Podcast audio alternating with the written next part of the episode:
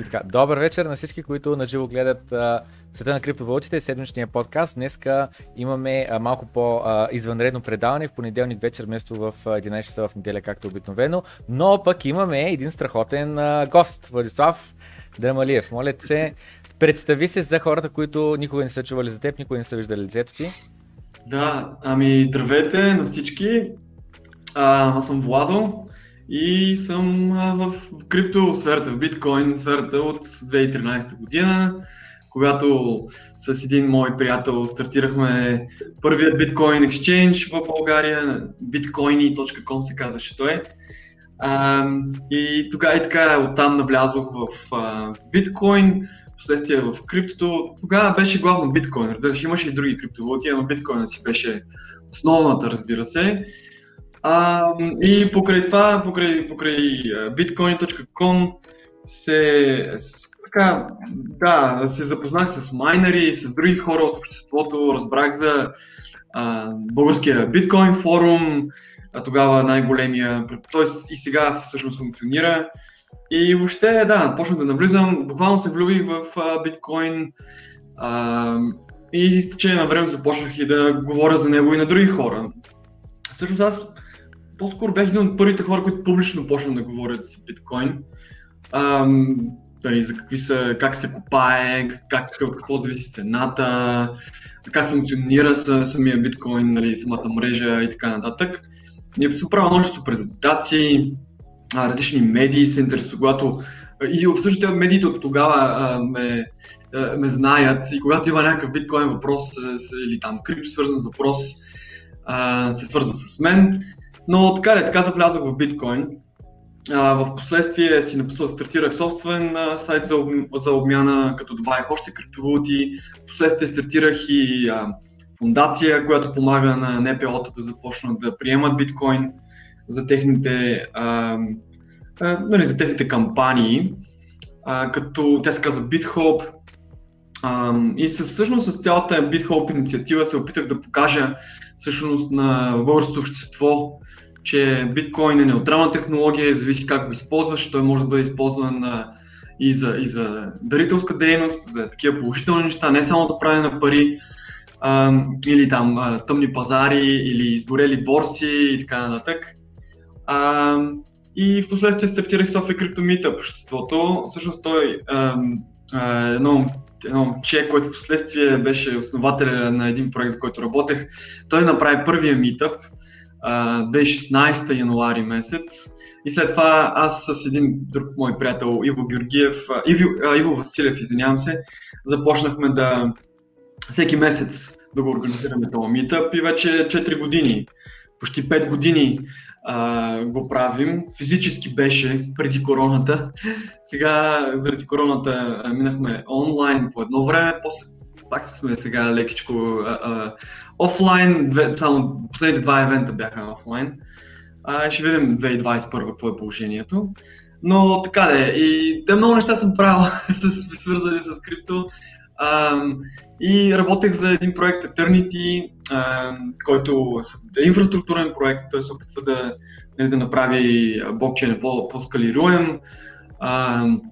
Много интересен от технологична, технологична гледна точка, много добре издържан проект.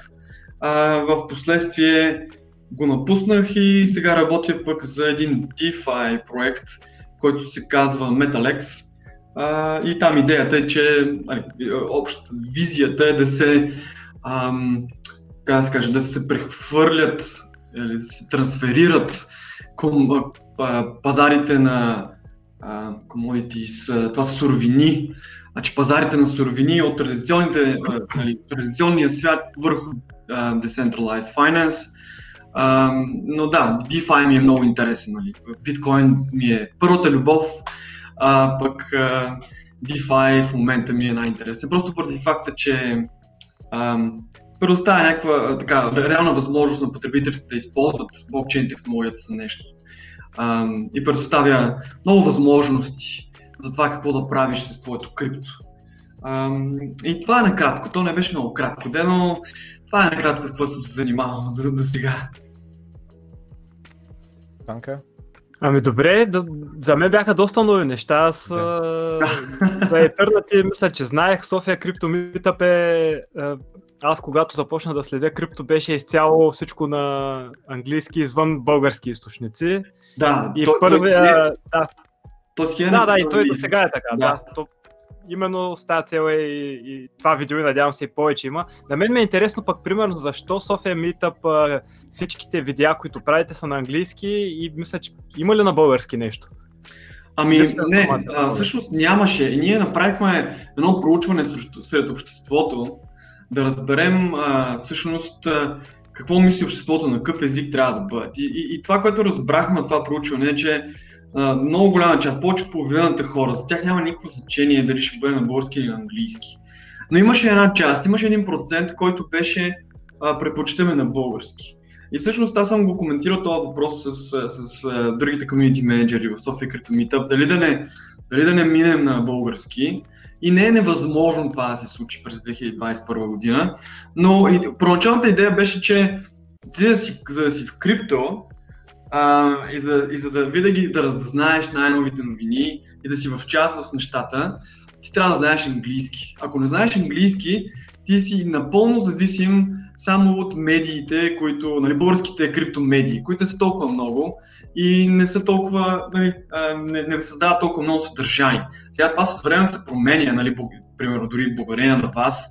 Вие сте постоянно, нали, имате постоянно предавания, но преди не беше така и всъщност идеята беше, че а, има много хора, които не знаят български и са в България и а, нали, за, за, да направим, за да направим и а, събитията с тях интересни, решихме да, да започнем на, на английски. Също това бяха, това, това начин на мислене а, към този момент. А, в течение на времето, а, а други, другото важно нещо е, че когато го съдем това съдържание, то а, остава някъде записано на английски и също може да достигне до по-голяма, до по-голяма аудитория от, от служатели, тъй като, да кажем, английски говорящия пазар е огромен, а български, български е по-малък. Но да, аз иначе, иначе идеята да бъде на български също, също ме привлича, но ако трябва да го правим на български, това ще бъде нали, само за българския пазар. Ам, така че ще, ще го преценим. Има аргументи да го направим на български. Със сигурност ще има а, нали, а, хората, българите ще го оценят, тези, които не, не знаят английски.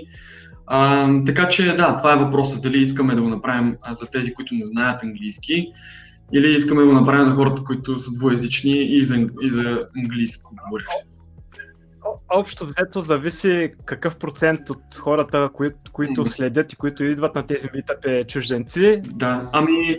И да. Да, да. А, преди в, в минало, 2016-2017 имаше много хора, които са чужденци. И то, идеята беше тогава, че дори да има един чужденец, а, на практика трябва всички да, трябва да говорим на английски, защото той няма да се чувства добре дошъл, така да го кажем, няма да разбере за колко е. Това беше нали, идеята тогава. И всеки път ме питали в началото, всъщност, е, има ли някой, който нали, не знае български и винаги имаше два на трима човека. Поне, поне два на трима човека. А, сега вече, нали, за физическите не е точно така. А, но да, ще го преценим и ще видим какво точно ще, ще случи това. Ами добре, примерно от 2016, когато сте правили тези митъпи, до сега как ти се струва, че е променен пазара за 4 години? Как е променено крипто, не само пазара, не от към цена, а от към О, страшно. всичко, инфра, инфраструктура. Много голяма промяна, честно казано. А, просто а, тогава, тогава беше, биткоин беше нещо супер нишево. То не, че сега не е толкова нишево, но биткоин вече е бранд, малко или много като, като типа нали, Макдоналдс, Sony и така нататък. А, просто ако някой е чувал за криптовалути, то е чувал за, за биткоин а, конкретно. Вече има и хора, които са чували много и за, и за а, Ethereum. А, иначе, от гледна точка на инфраструктура, много повече борси, а, много повече нали, регулация, но, един вид много повече а, държави са се произнесли относно това какво е въобще крипто, как трябва да се третира дори счетоводно, платформата, нали, и, и, и какви данъци трябва да се плащат. А, според мен и самата инфраструктура, е, качеството на самата инфраструктура е, е по-добро. Ам, има много нали, варианти, в които ти да си купиш криптовалута, вече имаме и битомати. А, от гледна точка на хора, нали, на, на, от какво всъщност е съставено обществото, мисля, че винаги трейдерите са били най-голямата част. Имаше и копачи, голяма част от хората, които бяха в крипто 2013 година, според мен бяха и копачи. А, сега вече с копачите не, съм сигурен точно какво се случва. А, има, има новина от, от днес, буквално вчера, относно огромна ферма да. а, за копане на биткоин, но тя пак е в така в, в сивия сектор. Те там са, пак са, всъщност са крали а, ток. А, така че не, не бих казал, че точно от обществото. А, иначе девелоперите, смисъл разработчиците, програмистите, всъщност те също се развиха. В началото нямаше много хора, които да, да, да, нали, да могат да програмират. Сега биткоин, съм сигурен в България колко хора разбират от, нали, от, от скрипт на биткоин, но а, има такива хора. В началото по-скоро бих казал, че нямаше толкова. А, иначе има много девелопери, които разбира се работят върху Ethereum или, или други смарт контракт платформи. А, имаме няколко такива, да ги наречем, dev студия, които функционират. Има няколко дори интересни а, DeFi приложения, които са разработени от български екипи. А, така че, да, развиха се много според мен нещата, но да, пак казвам, а, примерно 2016-2017, когато беше бумът а, когато цената на биткоин летеше нагоре, по, по време на София Крипто Meetup идваха над 100, над 100 човека. Имаше хора в, по коридорите, нямаше достатъчно място, нали, седалки и такива, столове за тях. А, с охлаждането на това нещо хората спряха да, да идват толкова. Така че циклите са много важни. Когато започнем да нали, влизаме в нов цикъл, когато цената започва да, да, да нали, е преминала някакъв all-time high и продължи нагоре, според мен пак ще забележим и хора, които започват да се интересуват от това какво се случва. А, и, и самите събития, хората, които говорят по този въпрос, нали, шоута като това шоу, е, не знам дали е шоу, как го нарека като подкаст, ама видео подкаст, а, те също, е, според мен, също ще нарасне и гледаемостта там. А, но да, това е което мога да кажа. Развива се определено. Биткоин започва да стане нещо, в което повече хора така, вярват или им вярват повече. В началото беше биткоин, това е някакъв скам. Но сега в течение на времето започват да вярват, че, че всъщност може би има нещо, което не е точно скам зад биткоин, а всъщност това си е изключително а, така, интересна технология и, и пари която заслужава тяхното внимание и дори може би част от тяхното портфолио трябва да, трябва да бъде насочена, насочена в тази посока. Особено като ви, го видим, че нали, какво се е случило през последните 10 години с цената на биткоин. Нали. Всяка една вълна общо взето нагоре до, донася нови и нови хора, които част от тях са заради цената. Да по-голямата по част от тях, може би, обаче някаква част от тях започва наистина да проучва и започва наистина да разбира за какво става въпрос. И общо хората, които разбират наистина колко голямо е това нещо, нарастват. Да. След всеки един цикъл нагоре, според мен. Примерно аз бях на цикъл 2013 и 2014, когато стигнахме до 1000 долара. На мен интересът ми беше грабнат изцяло и аз наистина исках да знам как това нещо стана толкова бързо, толкова му поскъпна цената. След това съответно до 20 000 със сигурност пак много хора, които са купили спекулирайки. След това на Бера, примерно, са започнали да проучват, започнали са да слушат различни хора, да следят различна информация.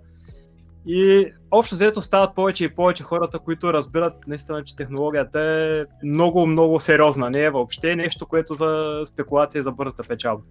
Да, не така е. Те винаги са хората, които как да кажа, философски гледат на биткоин, са процент от общия брой хора, които се интересуват от, от, от криптовалутите. И ако общият брой нараства, този процент нали, в, в число, така, в абсолютна стоеност също нараства. А, сега не знам дали процентно се променят а, така, нали, групите, да кажем дали тези, които повече философски гледат, нарастват спрямо трейдерите. Това е много трудно да се каже, честно казано.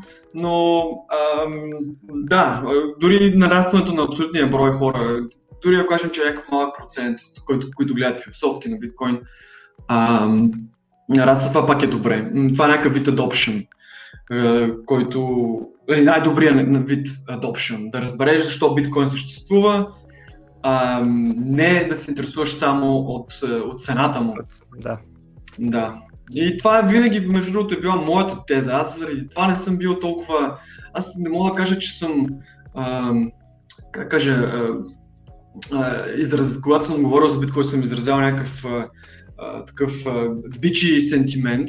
Случвало се, разбира се, но винаги, винаги така внимавам, просто поради факта, че а, аз не съм много голям фен на даната на инвестиционни съвети, от гледна точка на това, че ако а, е, препоръчаш на приятел, влез, сега купи си а, биткоини а, и после нещо цената падне, дори краткосрочно, а, просто а, връзката между мен и моят приятел се променя до някаква степен. И затова винаги искам, преди някой да направи инвестиция, препоръчвам да, да, да проучи колкото се може да погледа малко видеа, да кажем дори в YouTube.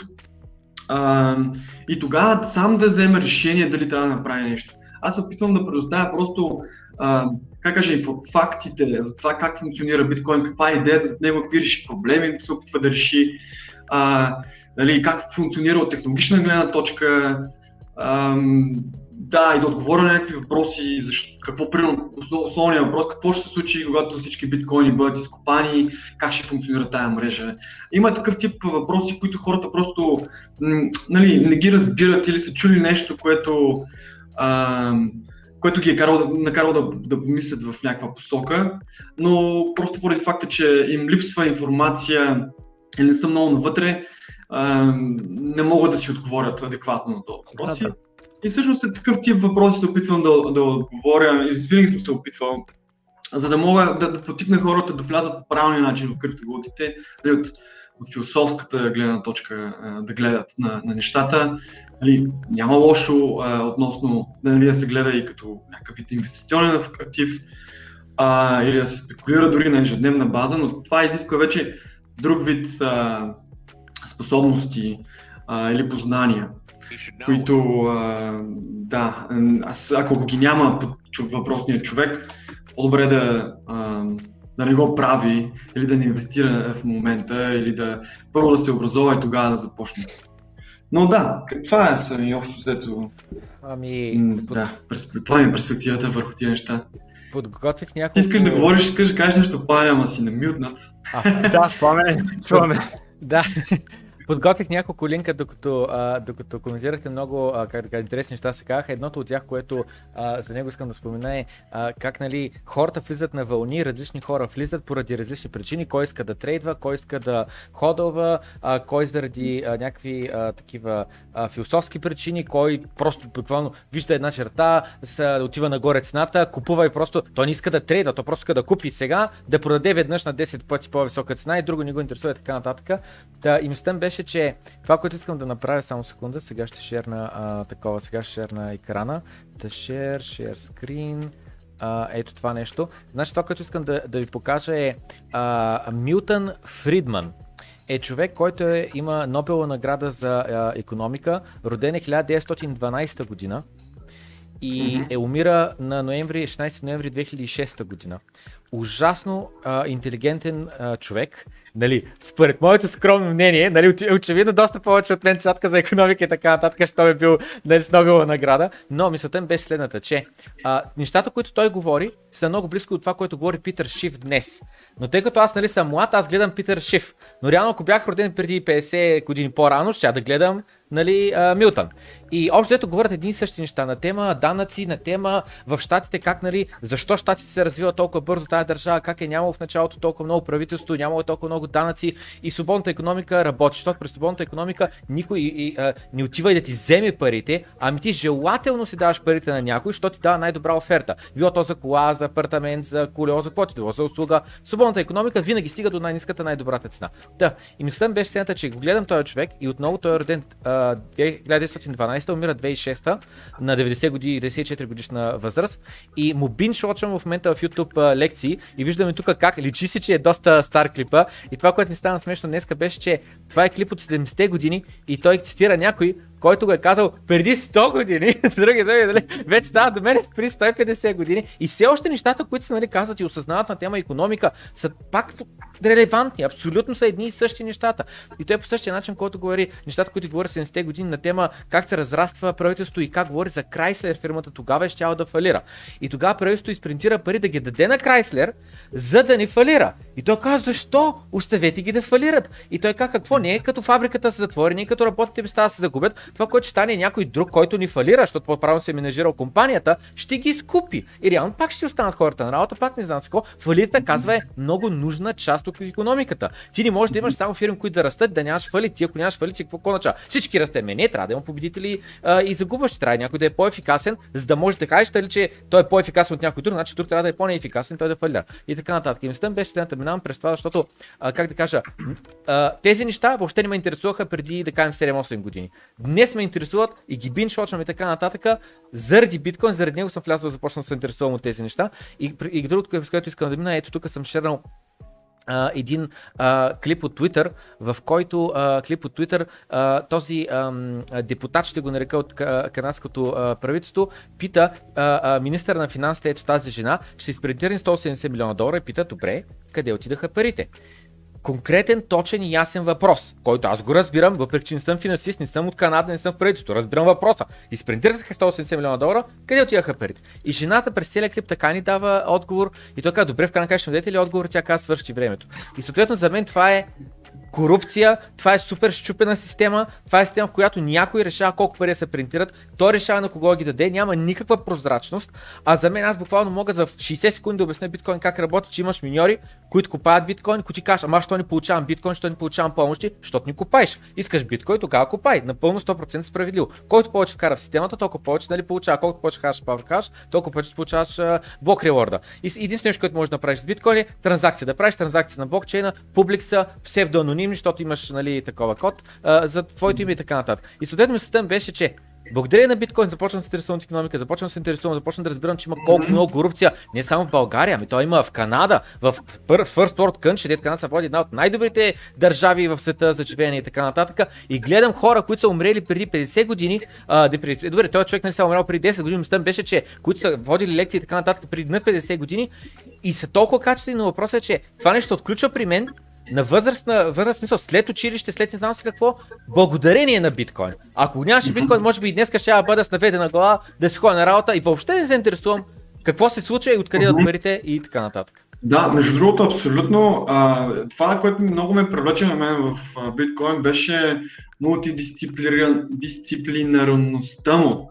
Всъщност, че в него има и политика, и социология, и финанси, и економика, и всичко е някакси свързано с, с биткоин. А, другото нещо беше, че аз, аз също не съм економист и финансист, а, м- имам някакво познание нали, по двете теми, но сигурност не е професионално, но ми се налага да бъде професионално, просто защото занимавам с криптовалути и с биткоини. Затова се опитвам не да си обогатявам знанията по, по тези дисциплини. Иначе моят, а, моят опит или как моят бекграунд е по-скоро а, поли, политика. И също това е интересното, че а, просто учейки политика, мен тази тъмната страна на политиката и зад колисието ми беше станала много, а, как да кажа, а, нали, научих за нея. Нали, че не всичко е толкова а, розово, колкото политиците го приказват, че когато кажат нещо политиците или някой политик, е, може да има нещо съвсем различно а, в, нали, внимание и факторите, които са повлияли върху това, което той е казал, може са много по-различни от най-логичните а, дали, аргументи, които някой, който е просто наблюдател на това, какво е казал политика, а, знае. Така че политиката ме потикна към биткоин поради факта, че той е много по-прозрачен. Но пък, въпреки че е прозрачен, м- за да стигнеш до тази прозрачност и за да разбереш как, по какъв начин точно е прозрачен, трябва да имаш едно такова малко технологично мислене. А, което много хора, в зависимост от вече какъв тип е егенето, може и да го нямат. Така че, когато е нещо виртуално, нещо в, в интернет, нали, нали, какво подялите копаене, какви сте, кой го защитава това нещо, коя държава стои зад него, то начин на мислене, който а, е, просто се е появило поради факта, че нали, когато, когато този човек е навлизал в света или се е запознал с економика, финанси и, нали, и технологии, просто технологиите не са били толкова развити а, и да, неговото технологично мислене е просто на много по-низко ниво. И, и, и, и това е голяма бариера. И аз заради това, поради тази причина смятам, че новите поколения ще бъдат, ще бъдат поколенията, които всъщност ще путнат а, криптовалутите и биткоина още по-напред и още по-на, на, нали, на дневен, план. А, но да, има някои, както каза ти, има някои економически принципи, а, финансови принципи, които са може да се каже вечни, но пък това, което се случва тази година и това огромно принтиране на, на парите, това, това е нещо, което според мен, нали, това е било табу преди да се случи. Нали, това е било нещо, което не, не трябва да се прави, но просто до, до такава степен системата се е развила и а, има толкова много систематични връзки вътре в глобалната економика и финанси всъщност, че на практика стигаме до момент, в който системата е too big to fail. Преди бяха нали, индивидуални компании са too big to fail, а, сега е долу същото. Просто ам, да, не може, толкова са още по обвързани нещата и става въпрос още толкова повече, толкова по-големи пари, че ам, да кажем един проблем в, с, с, американската, с, с американския финансов сектор може да доведе до абсолютно глобален крах, който, нали, аз съм съгласен с Мютън Фридман, а, че а, за да имаш нали, пазарен, пазарно определящ се сигнал някакъв, нали, пазарните сигнали а, за економиката, за финансите да бъдат адекватни, а, тогава трябва да има и страдание в цялата система. Не може да има само, нали, само покачване на, на активи и всички да са, да са щастливи поради факта, че нали, техните позиции постоянно трупат а, приход. А, в един момент трябва да има някакво изчистване. А, и това изчистване не се позволява да се случи просто поради факта, че ако то се случи, то може да бъде изключително тежко. А, на практика един колапс в а, в, в економиката, който нали, на практика се случва, но се опитва да се, неговите ефекти започват, нали, се опитват да бъдат а, а, намалени а, чрез принтиране на пари.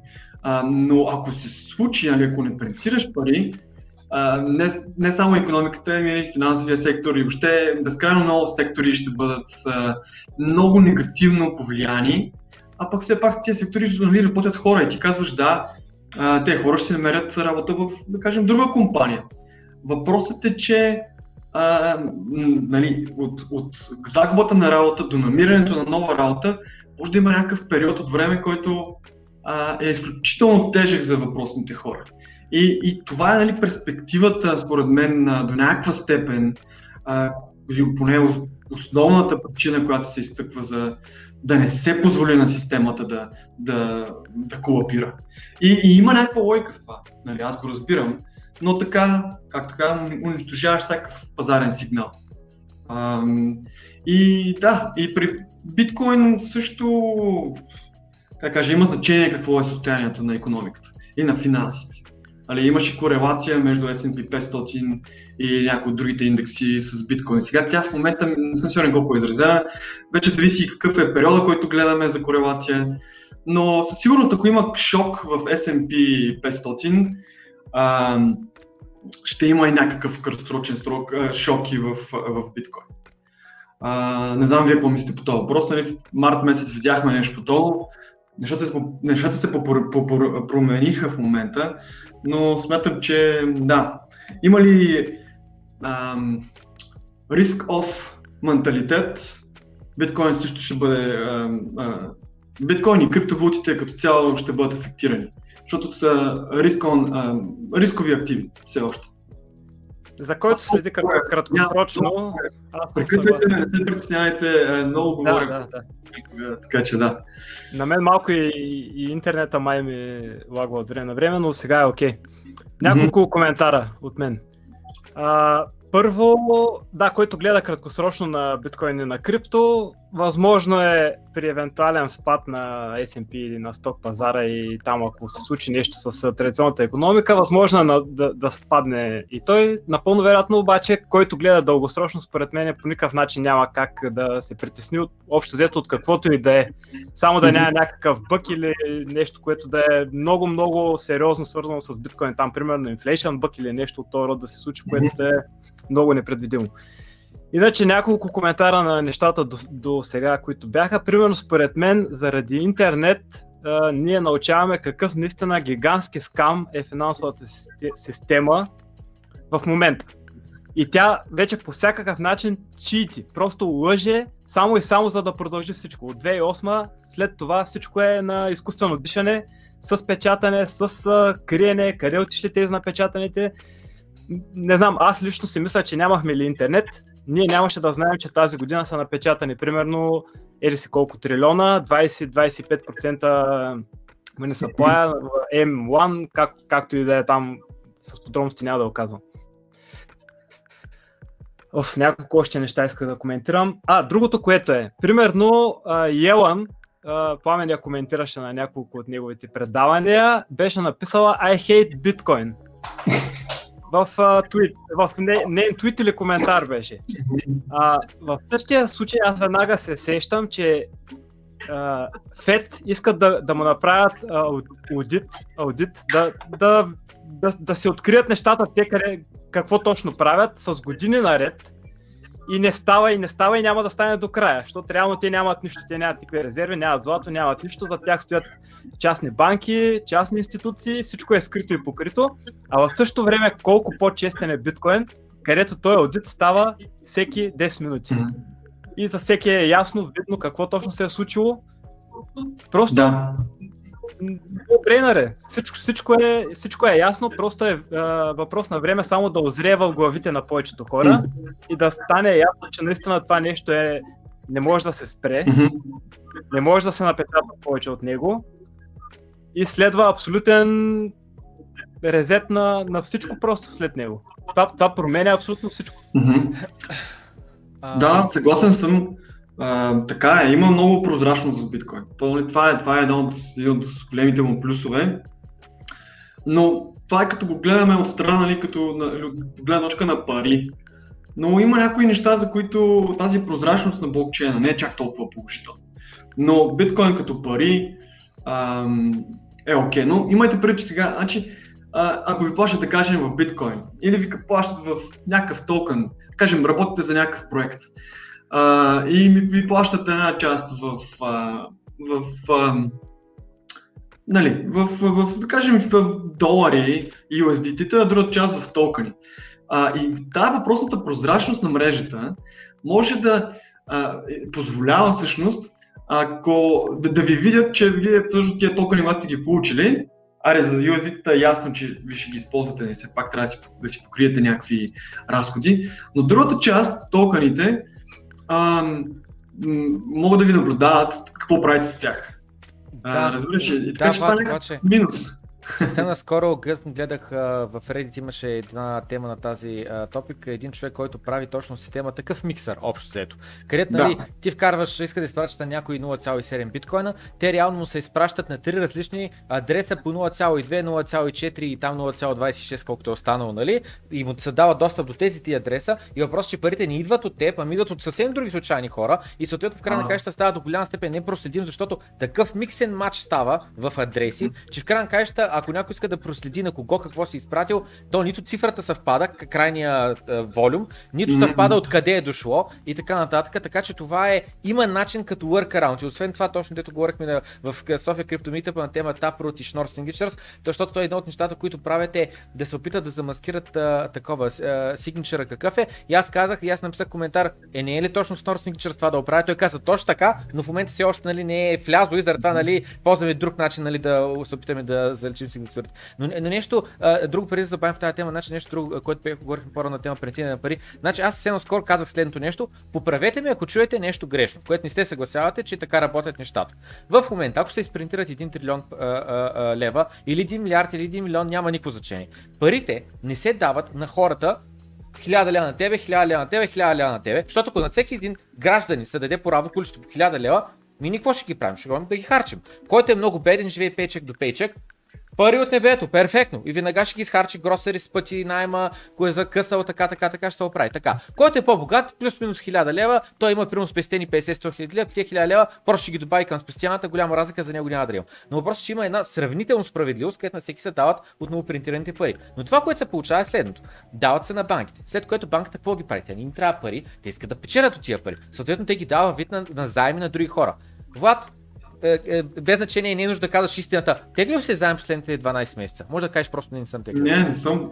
И аз точно така. Аз много мразя заеми. Аз Добре? нямам кредитни карти. А така. Добре, а така. И аз не съм теглил заем. Ванка сигурен съм, че и ти не сигурен си теглил последните 12 месеца. И да си кажи, че не си.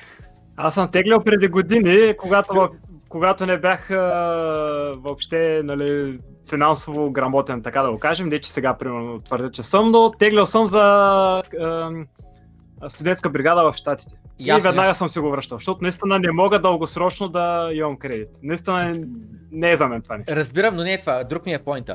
Съответно, мисля беше следната. Ние тримата тук не сме теглили заеми. Съответно, сега наскоро пуснах в доброто крипто един такъв много смешен а, такъв нали, voice-over беше с Кристин Легард, която е президентката на Европейската банка, Централна банка и тя казва, нали, uh, did you buy the dip? Uh, did you buy the dip? No, I bought the dip, of course I bought the dip. И след това вика, нали, така, така, че вика, а, а, нали, че вие силно се чуете как Централната банка ще ви помогне точно на вас, може да получите част от тия новопринтираните пари. Тя казва, не, не може да получите част от принтираните пари, ние ще ги ядем на банките. И въпросът е банките след това как ги дават. Те ги дават във вид на заем. Значи ние нормалните хора заеми не сме взели. Съответно, кой е взел заемите?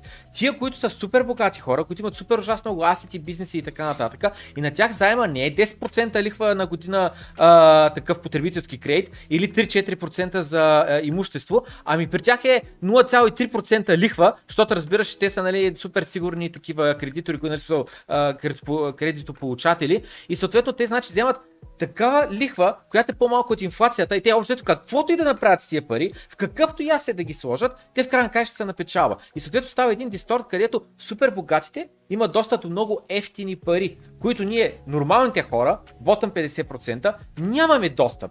Код ботъм 50%, той е ботъм 80%, ако не и 90%, нямаме доста до тия много, много ефтини пари, до които имат топ 1% особено а, достъп. И за мен това е общо, дето, нали, той е wealth gap, дето се говори, дето wealth inequality се увеличава. Той е точно заради това, защото аз ако искам заем, условията са едни, он е човек, иска заем, условията са съвсем други и той като вземе, той взема заем вид на милиони, където е много по-лесно си милиони да казваш, добре, сега ще построя тук една сграда, там една сграда, аз си да изтегля 30 хиляди, кому мога да направя с 30 хиляди? Нищо не мога да направя с 30 хиляди.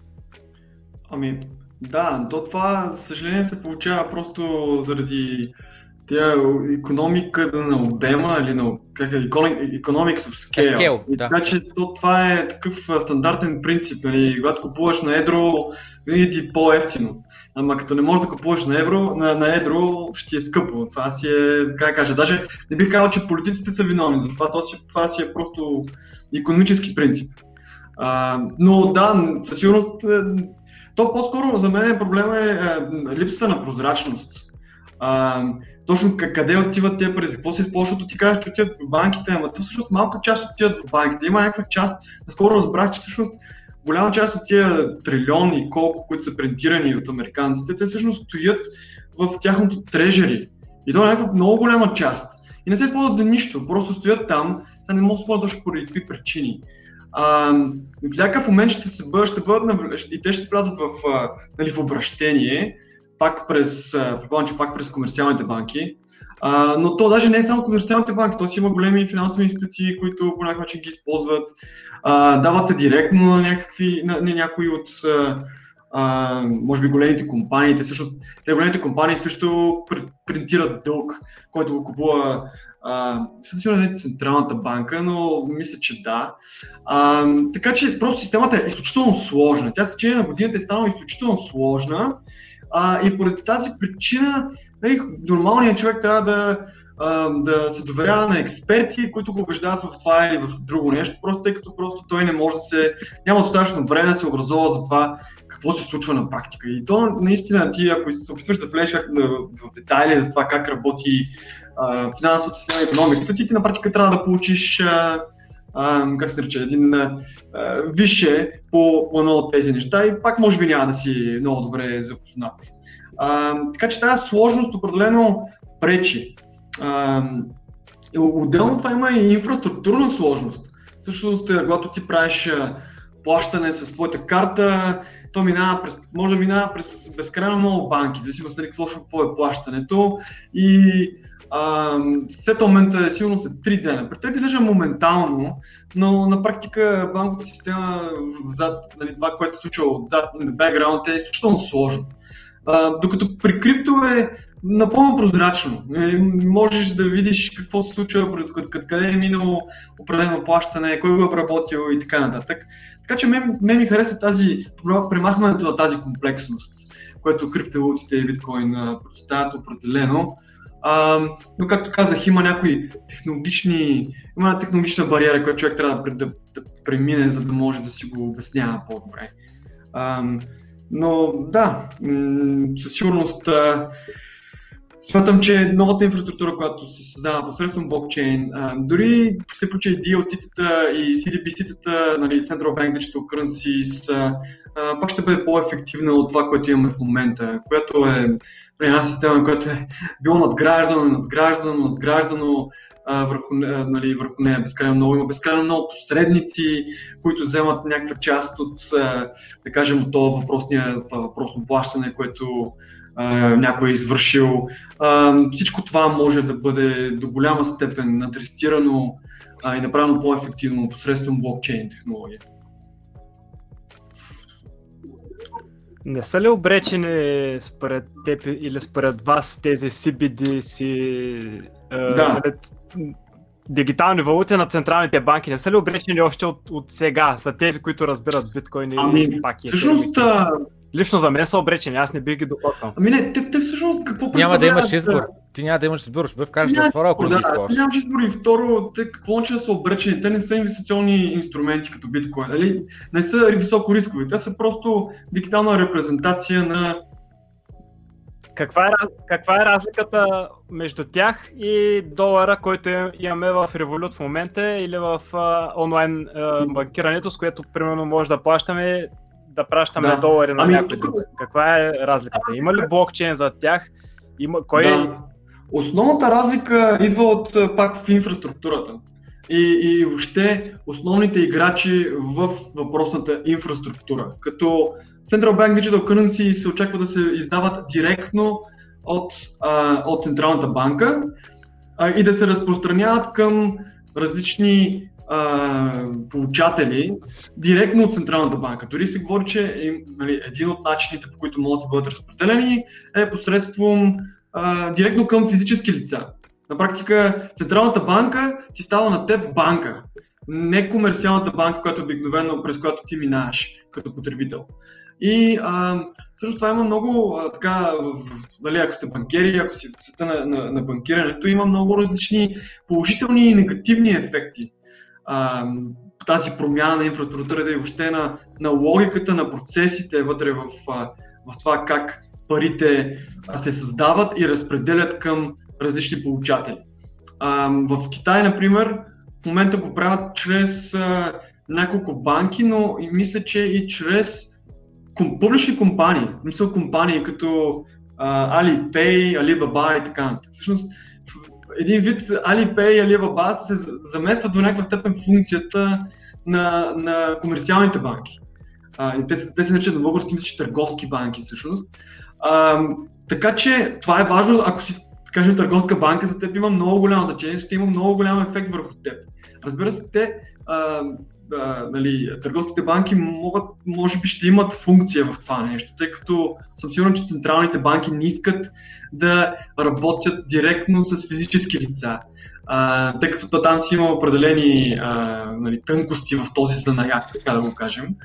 А, но иначе, от гледна точка на това дали ще има ограничен ограничено предлагане, няма разлика. В смисъл, че те, Централната банка ще продължи да си печата пари. Нали, това, че е криптодолар или криптоевро, не означава, че няма да бъдат напечатани нови криптодолари и криптоевро. Евро, но а, другото нещо е, пак е тази прозрачност. Или то не е точно, може би ще бъде, зависимост какъв е дизайн. Централизация по-скоро, не прозрачност. Тя със сигурност е централизирана. Тук още не говорим за нещо друго. Тук, значи, Central Bank Digital Currency, дори в името има Central, нали? те са си централизирани. Тук още не говорим за децентрализация, а, но зависимост от начина по който е, е пресъздадено, нали, е създадена тази система, защото примерно Китай ще имат една система, Штатите сигурно ще имат по-различна, Европа ще има трета а, система. А, може да има повече прозрачност. А, и може да има и повече проследяемост, което може не е толкова положително. Нали, ако Централната банка знае ти, че днес вчера си купил нали, Pornhub акаунт, това не е много готино. Нали? не звучи много добре. Значи, това е Влад, няколко неща. Да. А, едното е, а, дето Ванката каза, аз не бих ги пипнал тия такова. Ти влезеш затвора, ако не ги пипнеш. Като вкарат централния български лев, и като ти да. кажа, трябва да си платиш данъците през централния български лев и като не си платиш данъците, ще дойде чичко полицай на държавната заплата с твоите данъци, де ти си му плащаш заплатата и ще вкара затвора. Това ще стане банка. да, ще, още си платил на държавата, те вкара затвора, защото не искаш да им пипаш централната такова. Значи има монопол, има диктатура в фиат парите, ти нямаш избор да ги ползваш или не. Ти нямаш отметка opt-out. Не, не, не. Ти си няма GDPR там. Има само opt-in, друго няма. Има само next, next, няма cancel, няма exit. Така. Първо. Второ, по-рано дето говорихме на тема принтиране на пари, на тема говорих това нали, за банките, там как се принтират парите, мислята беше следната, че аз като един ползвател на фиат системата и на левовете, еврото, долара, какво че която и валута да ползвам, която държава да съм, аз, примерно, може да не съм съгласен да принтират нови пари, защото това ще доведе до инфлация, защото това ще доведе. Примерно, аз съм скупил жилище, искам да скупя жилище. Те, ако ми принтират повече пари, до какво ще доведе? Еми, до увеличаване на жилищата няма да доведе до понижаване на цената на жилищата. И аз, примерно, искам да ни принтират повече пари, обаче никой не ме пита, те си принтират. И съответно, аз нямам право на дума в система, в която аз съм принуден да участвам, защото аз ако не участвам, няма да си платя данъците, ако не си платя данъците, вляза в затвора. Това буквално е модерен вид робство за мен. Ами не, ти всъщност имаш дума нали, под формата на за това кого гласуваш на изборите, но тя връзката е толкова недиректна между едното и другото нещо, че се размива почти напълно. А, и Добре, в Штатите Тръмп ли решава колко пари се принтират? Тръмп ли реши колко милиона трилиона долара се принтират тази година? А, в случая не, в случая на щатите не. Но то всъщност, въобще Централната банка тя трябва да е независима. И тя е независима. апарат. Но тя на практика не е и то всички, то всички го виждат това. Тъй като нали, това какво е казал Тръмп до някаква степен влияе върху решението на това дали ще се принтират или няма да се принтират пари. Така че, нали, уж трябва да е независима Централната банка от а, политиците, но на практика не е. И това е ясно. Не е като, как кажа, като публична тайна е че не е. Добре, добре. И последно да. нещо, значи да свърша ранта на тази тема, мисля, беше на CBDC-та. Добре, ви... Е, извинявай, Ванка, последно съм да не съм приошъл. Това, което исках да спомена по-рано и това, което се коментира с CBDC-та, не помня къде го прочетах или го чух. Е, и, дали ще стане така или не, е друг въпрос. Това, което искам да кажа е какво може да стане. Централната банка естествено ще има достъп до всяка една твоя транзакция. Това, което мисля, че Андреас го каза, каза, че Централната банка ще има възможност, Андрея Сандополос, ще има а, възможност да ти сложи лихвен процент спрямо това колко харчиш или не. Ако Централната банка прецени, че ти си от еди си какво статукво, еди си какво такова, иска твоите пари да бъдат изхарчени, ти намаля лихвения процент. Ако иска някой да го накара да писти, му увеличава лихвения процент. Ще има достъп на on-person level да ти слага лихвен процент. И съответно другото нещо, което нали, коментирахме, че като има достъп до цялата ти а, хистори, цялата транзакция, дето не знам какво казахме по-рано, Pornhub аккаунт си купил или не знам си какво. Да, с други думи, след това ти може, примерно, ако си взел на някаква услуга, която не е одобрят или не знам си какво, след това на държавна работа да не те наемат някъде, защото някакви лични твои неща, които трябва да са private, но вече не са private, защото те имат достъп до всичката ти информация. Да, да.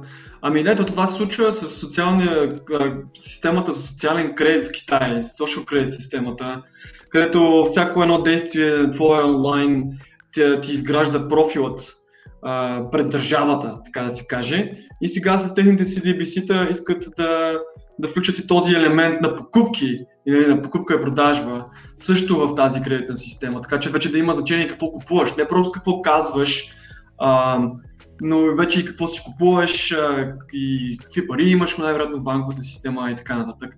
Аз смятам, че в Европа и в Западния свят е малко по-различна ситуацията, но това, което ме притеснява е, че е може би по-различна а, на, нали, погледната от, отвън или на на, на, нали, на пръв поглед, а отзад всъщност е същата система. нали, това е което ме притеснява. А, не знам дали е така, но се надявам, примерно, крипто, еврото, някакси да, да, да е малко, да, да е по-прозрачно за всички, да е базирано на някаква така публична блокчейн система, а не толкова на DLT, като според мен шансът за това да се случи не е много голям, но се говореше, че имат нали, и разглеждат и тази опция.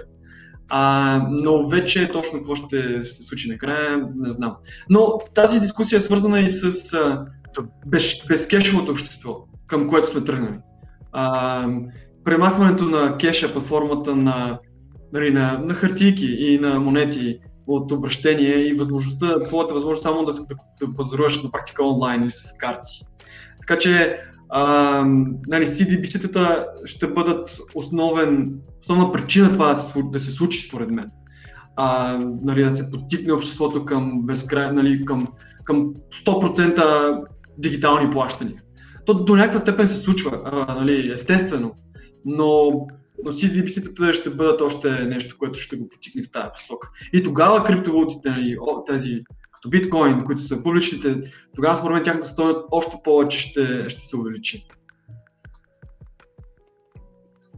Според мен лично крипто ще унищожи тези, тези CBDC-та и аз лично поне в моите очи следващите, да не казвам е, кратък период от време, защото виждаме, че не стават толкова бързо нещата, но 10-20 години аз лично за мен централните банки, всичко това е обсолит, това е стара, стара система, която няма да успее да се конкурира с, с, с свободния пазар, на, където действа при криптовалутите. Всички иновации, които предстоят от тук нататък и до сега, ще станат в крипто, ще станат върху Ethereum, ще станат върху биткоин, ще станат върху всички тия, които са успешни проекти от тук нататък. Каква иновация ще стане върху а, дигиталната валута на някоя централна банка? Нищо, според мен. Не знам вие колко години им давате, защото вие коментирате все едно, че това нещо предстои и живота се продължава с централни банки и с дигитално евро и дигитален долар и криптовалутите, цената ще им се качва и ще пада. Според мен криптовалутите ги унищожават тези неща и те са ненужни. Mm. Вече кога ами, точно, нямам представа, ами, може да минат доста. То процес ще отнеме адски много време и има една основна причина поради това, нали, защо това ще се случи и тя е, че държавите имат монопол върху, а, как, върху, върху военната мощ, така да кажем, или върху, върху полицията, върху тази сила, която, нали, те имат, те, това се нарича така твърда, твърда сила, hard power. А криптото по-скоро борави с soft power, която е економическата, а, нали, економическата сила. А, като, докато съществува този hard power и той е в концентрирана е но държавите, държавите, Извинявай, да. че те прекъсвам. Държавите плащат с фиат на полицията и на всички останали и те имат контрол върху този фиат и има шанса да обърнат малко нещата. Ами не, то те ще продължат да, да печатат. Така че полицайите първо са получавали 200 лева. Днеска тия 200 лева вече няма толкова добра покупателна стоеност, но утре ще получат 400 лева и това горе ще се балансират, да кажем, нещата, докато инфлацията не издаде и тази стоеност. Нали, това печатане според мен ще продължи. А, отделно от това, те могат и самата система да се опитат по някакъв начин да я задържат. А, може по някакъв, нали, да кажем, пенсионните фондове да влязат в криптовалути някаква част, за да може да се, да се запази стоеността. Но да, като, като цяло държавата, като съществува нали, тази nation state докато съществува, според мен ще съществуват и централните банки. Също така не може да се каже, че те нямат някаква функция. Не? Те все пак се опитват да... Те, това, което се опитват на практика е да балансират всички процеси, които се случват в света, за да може а, да има някаква такава а, някаква стабилност, която да създаде а, почва за разви, развитие нали, на всички отрасли в економиката, въобще хората са щастливи и така нататък. Така че тази волатилност, която съществува в криптото, а, до някаква степен не може да бъде а, възприета от обществата. Поне за да се случи това нещо, а, за да стане например биткоин. Волатилността ще спре в момента, в който 50% от населението на планетата има биткоин. Цената да, ще мърда с 1% нагоре надолу, не с 10% нагоре надолу. Да, да, но това нещо ще отнеме доста време докато се случи. Не няма да случи Колко време? Ами, значи до достигането на, да, не знам, кажем 10 трилиона пазарна капитализация, а, сега не мога да сметна точно какво означава това за цената на биткоин. 30x, 30x. Защото днеска сме 300 милиарда. По 10 е 3 трилиона. Да. По 30 е 10 трилиона, 9 трилиона. Че. Ами, не знам, често казано, хм, не знам колко време. Два халвинга, аз ще кажа. Това са 8 години, така че не, не знам а, точно дали. Точно какво ще случи след, след 8 години. То е много трудно да се предвиди. Но въпросът е, пак се връщаме до другото нещо, че докато Чичко полицай с палката работи за държавата или Чичко военния работи за държавата, те могат да, нали, да, да наложат каквото, каквато искат неефективна система. Дали ще е в левове, евро или какво си, и ти няма да можеш да направиш кой знае какво. Освен нали, няма някаква, някакво възстание, всички се дигнат. А, но те, това е нещо, което те ще опитат да, да, да, да, нали, да предотвратят на всяка цена, чрез, пренти, чрез прентиране на пари. Нали. Това е основния, основната ръчка. Така че нали, не е възпо, въпрос само на логика, ами е въпрос на, на политика. Така че и, и, и това ще отнеме някакво време. Отделно да не говорим, че а, нали, според мен една част от обществото въобще не иска да има биткоин в момента. Те, те нито знаят дори, че съществува биткоин, а пък да го използва за, за разплащателно средство за тях е... Не, значи виж, с Ванката го коментирахме това в предни а, подкасти или не знам си какво. Според мен, преди да влезе масовката, което имам пред хората на заплати, преди да влезе тия 50% от популацията, ще влязат топ 1%, тия, които са с парите. Въпросът е, че те като влязат, те са хората, които реално контролират законите. Не политиците контролират законите. Богатите хора контролират законите, защото те държат горе за щатите, защото те държат политиците в джобите. Всички тия лобивания, които стават в щатите, какво означава, че на Байден Бумберг му е дал 30 милиона или колкото бяха? Какво означава това? Че Байден след това ще служи на Бумберг, това означава. Какво означава, че вторият му най-голям сапортър, лоби, лобиващ там, както се води думата на български, издам, лобист, е, а, забравих на OKX, на кой екшенж беше шефа, CEO-то, той му е дал 5 милиона на Байден. Това какво означава? Байден е в джоба на този криптомилионер в момента. Не, не, аз, аз се разбирам, обаче, а, да кажем в случая на щатите, имаме републиканци и демократи, които всички са изключително богати хора, с изключително дали, сериозни връзки, но те са, техните позиции по различни въпроси са противоположни. Нали, това означава, че дали, винаги ще има някой, който ще има много пари и ще е срещу твоята позиция. И вече е въпрос нали, на точно как ще се извърши а, нали, самата сделка, така да го наречем, за това какъв ще бъде крайният резултат, който ще окаже влияние върху милиони хора. Нали. Така че да, аз не съм, не съм несъгласен. Аз бих искал да видя това да се случи, нали, бих искал, искам да го видя, но според мен е въпрос на някакъв вид а, а, промяна в а, а, поколенията в поколенията. Като едно поколение, не знам точно, мисля, че 30-40 години се води, че е едно поколение. така че ще има някакво време, докато това се случи. Надявам се да се случи по време на. Не говоря за цената на биткоин, говоря по-скоро за възприемането на биткоин като някакъв вид а, а, валута официална в а, развито общество не говоря за някои от малките там държави, които са с, няма един милион човека. Говоря за някакво развито по-голямо общество или дори развиваща се държава там, като, като, като Индия, Китай. Това, това не знам, мисля, че много трудно ще, ще се случи. А, и, и това пак и до някаква степен е, е, е свързано с а, технологичната поз, нали, познанията, технологичните познания на обществото. Вие може да, да възприемем политиката и това, което се случва, като някакъв вид а, общо, не знаменател, ами, как кажа, като, като някакво обединение на, на, на най на най-лошо информирания човек в обществото. А, масата от хората въобще не ги интересува биткоин, въобще не ги интересуват технологиите, може и да не могат дори да използват мобилни устройства, може да не могат да използват компютър на този етап. Ако ти нямаш тази базова, това базово познание, много трудно някой ще ти продаде нещо, което е виртуално, да кажем. И вече, да, просто трябва самото общество, хората, които са в него, а, да не се страхуват толкова много технологиите. А, и това се случва. Това се случва, смисъл, децата започват с телефони и таблети още от, още от първата си година а, в момента. Така че те ще бъдат защото много по така, спокойни. съм съгласен с това, което ти казваш, че сега тези, които сега израстват, а, могат да виждат а, стойност в нещо, което е дигитално, защото днес децата плачат за някой скин в някоя игра, там за някакъв да. на CS, Counter-Strike, да. на ножа какъв скин има. Кой му какъв да. скин имаш, обаче той има вижда стойност този скин. А след това това го обясни някой човек на 60 години, скина в някаква видеоигра, що има стойност. Той ще каже ти нормален, това е някаква тъпа видеоигра. Тя в игра до играта няма стойност, камо ли скина. И това, което нали, пише в момента Косоната БГ в, а, а, в чата, съвпада с това, което ти каза, че 20-30 години поне трябва да минат, да се махне това а, общ, а, поколение, което е първо не е свикнал с дигиталното, не вижда стойност в него, второ, че той е неграмотно а, във вид на финанси и така нататък.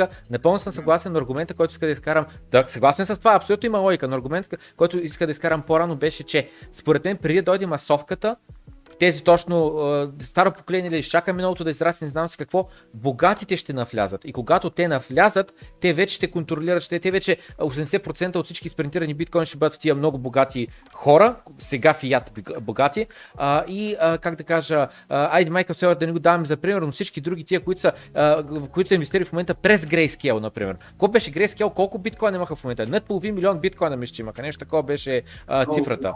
Да. да. И съответно мислята беше, на кого са тия пари? Те не са на Grayscale, те са на техните клиенти. И съответно мислята беше, това са милионери и милиардери. И съответно мислята беше, тия пари, щом се наливат от фиат системата в биткоин, те знаете защо ги наливат. И въпросът е, че когато точно пари се наливат от тези хора, а те играят на, на едро, не на дребно, когато вземат контрол върху биткоин, подземат контрол, мислята беше, че те притежават множество биткоин и тогава вече е в техен интерес той да се наложи, в техен интерес е хаш да е висок, за да не може да се атакува, тогава вече масовката тя ще е след 5-10 години след това. Но има голям шанс сега, следващите 4-5 години, точно това сега те първо започва да се случва, но следващите 4-5 години вече се разгърне много добре, докато все още а, хората на заплата са бериш, ни вярват, те ни виждат стоеност и така нататък.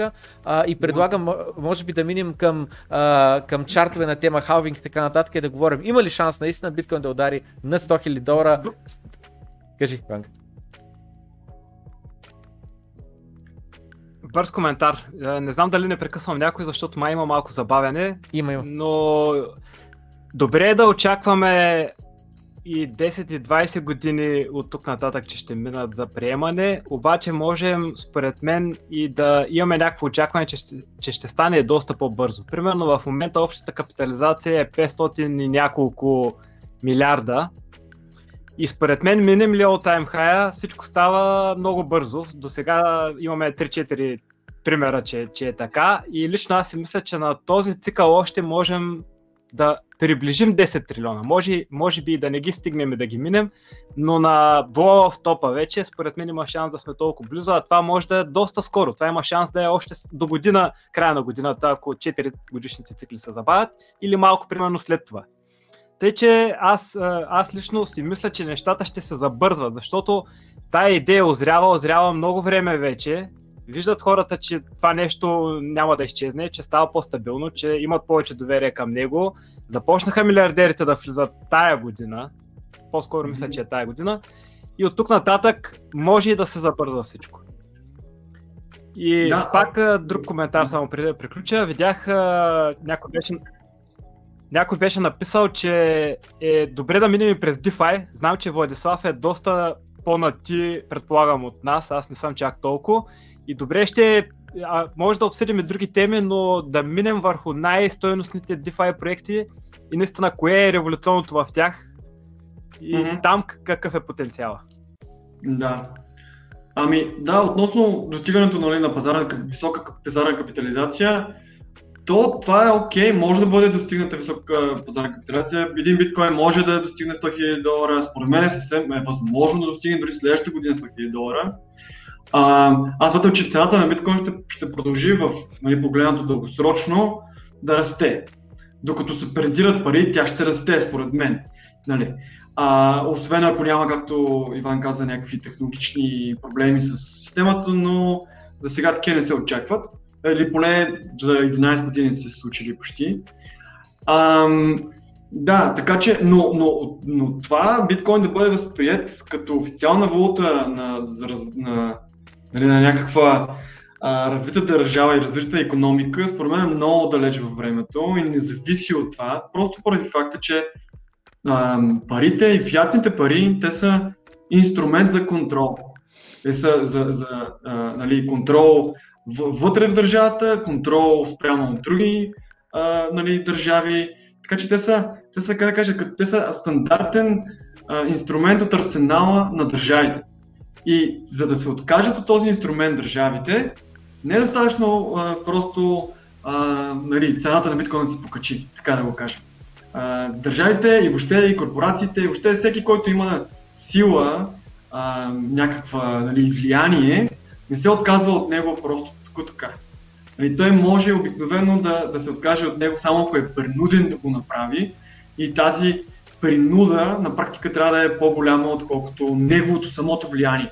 Нали, един вид някой трябва да го атакува с 50% повече, така да го каже, от неговото влияние. Така че процесът е по-сложен, но иначе това, че цената може да се покажи, аз съм абсолютно съгласен с него. А, ако сте за DeFi да кажем малко, а, значи за мен основните проекти, аз видях, че някой е писал за портфолио. А, моето портфолио главно е в злато, биткоин и етери. Това са основните му компоненти. Имам и компонент DeFi. А, като той е най-рисковия, разбира се. Аз така го виждам, че DeFi е по-рисков от, от другите активи. Нали? Най-малко рисковия в това нещо, разбира се, е златото. Но златото е по-скоро за, за, за а, целта му е да запази някаква стойност, отколкото дали да ме направи богат или да, да, да, да има някаква а, възвръщаемост сериозно от него. А, и относно DeFi, там има няколко основни така, така blue chips компании. А, една, една от тях е Uniswap, което е децентрализирана борса. Всъщност тя беше първата борса, която, първата децентрализирана борса, която ам, премина обемите на Coinbase, която е централизирана борса. А, което, нещо, което преди две години струваше, абсолютно невероятно и невъзможно да се случи. Когато децентрализираните криптоборси раз, а, разчитаха на order book. А, но сега с Automated Market Making а, нали, технологията и подхода, а, ликвидност много по-бързо се привлича. А, плюсът всъщност, освен на нали, това, че може да си разменяте някакви токени за други токени в, в Uniswap, е, че го правите без KYC и AML на този етап. Значи това е, може да се промени, може да се промени в бъдещето, не знам. Въпросът е, че Uniswap е просто едни, едни умни договори, които функционират върху Ethereum. И а, не съм сигурен как могат да бъдат атакувани точно. Нали, има, има човек, който, ги е, нали, който е фаундър, който ги разработва, който в момента се грижи за, за тяхното подобрение, но дори той да бъде атакуван директно, смарт контрактите няма да спрат да функционират. Докато има ликвидност в тях, докато има хора, които предоставят ликвидност, те няма да спрат да функционират. И докато Ethereum съществува, разбира се, няма да спрат. Другото нещо е, че с, чрез тях има много токени, които в, съществуват в Uniswap и никъде другаде. И може би няма да бъдат лиснати някъде другаде. Сега това е плюс и минус, тъй като явно това са някакъв вид нали, дълбоки шиткоини, а, но пък някои хора се интересуват от тях, има пазар за тях, искат да си ги трейдват, евентуално да ги пъмпен дъмпнат и така нататък, така че има някаква стойност. Другия голям плюс е, че, и той е свързан с предходното нещо, е, че ам, докато на централизирана борса трябва да кандидатстваш, трябва да предоставяш 1 милион документи, за да те лиснат, да чакаш, да си развиеш обществото и така нататък и така нататък. В Uniswap всеки може да предостави 50% да кажем Ether, 50% от неговия токен и вече имаш жив пазар, на който всеки може да търгува. Добре, а, това е, това е големия. Да. Имам въпрос, който а, обяснявах за DeFi, а, за DeFi на един приятел. А, и нали, точно това, нали, че нямаш нужда от KYC, ако имаш от при 5 години, 10 години 10 биткоина, можеш да ги слапнеш за Monero, за, за Unitoken, за каквото си искаш там и така нататък. Но към момента, поправи ме ако греша, не можеш да вкараш кеш в DeFi или от биткоин да изкараш кеш. Um, и под DeFi... кеш имам предвид фиат пари, левове, евро, долари, какво ще да Можеш само peer-to-peer, само peer-to-peer. Един вид, има услуги, при които а, има някаква Local страна, Bitcoins. която играе като escrow, ти му изпращаш на тази страна, изпращаш да кажем биткоини, а, другата страна ти прави банков превод към теб и тогава escrow освобождава бит, твоите биткоини към тази страна, която ти е пратила кеш. А, това вече не е такова, това вече не е DeFi. Или все още води? Не, то DeFi, а, тук да ти кажа, то точно, не, не, то точно това е DeFi, просто е по-сложно. А, DeFi е, то реално DeFi не е точно decentralized на този етап. Вече зависи от проект към проект. Да кажем, Uniswap е добър пример, защото той е, е, е може да се каже, че е най-добрият пример за DeFi, поради факта, че никой не го контролира отзад кода му. Когато се една версия излезе, нали, една версия на тези умни договори излезе, никой не може да я промени. Може да има нова версия, но това е вече нов пазар, нов, нови смарт контракти и така. Но тази, която е излязла вече, тя не може да бъде пипана. А, и, и това е всъщност идеята на DeFi, да, да създадеш приложения, които никой не ги контролира централизирано и никой няма достъп до тях. Но освен Uniswap, всичко друго е почти до някаква степен централизирано, или е поне на спектрума на централиз... нали, на... от децентрализация до а, централизация. А, но нали, DeFi е по-скоро идеята, че, това, че такъв, така ще функционират в бъдеще тези протоколи. Но докато това се случи, има много опити и грешки, които трябва да бъдат нали, осъществени. А, иначе има on-ramp. Има много on-ramp приложения, които можеш да сложиш фиат в, в DeFi.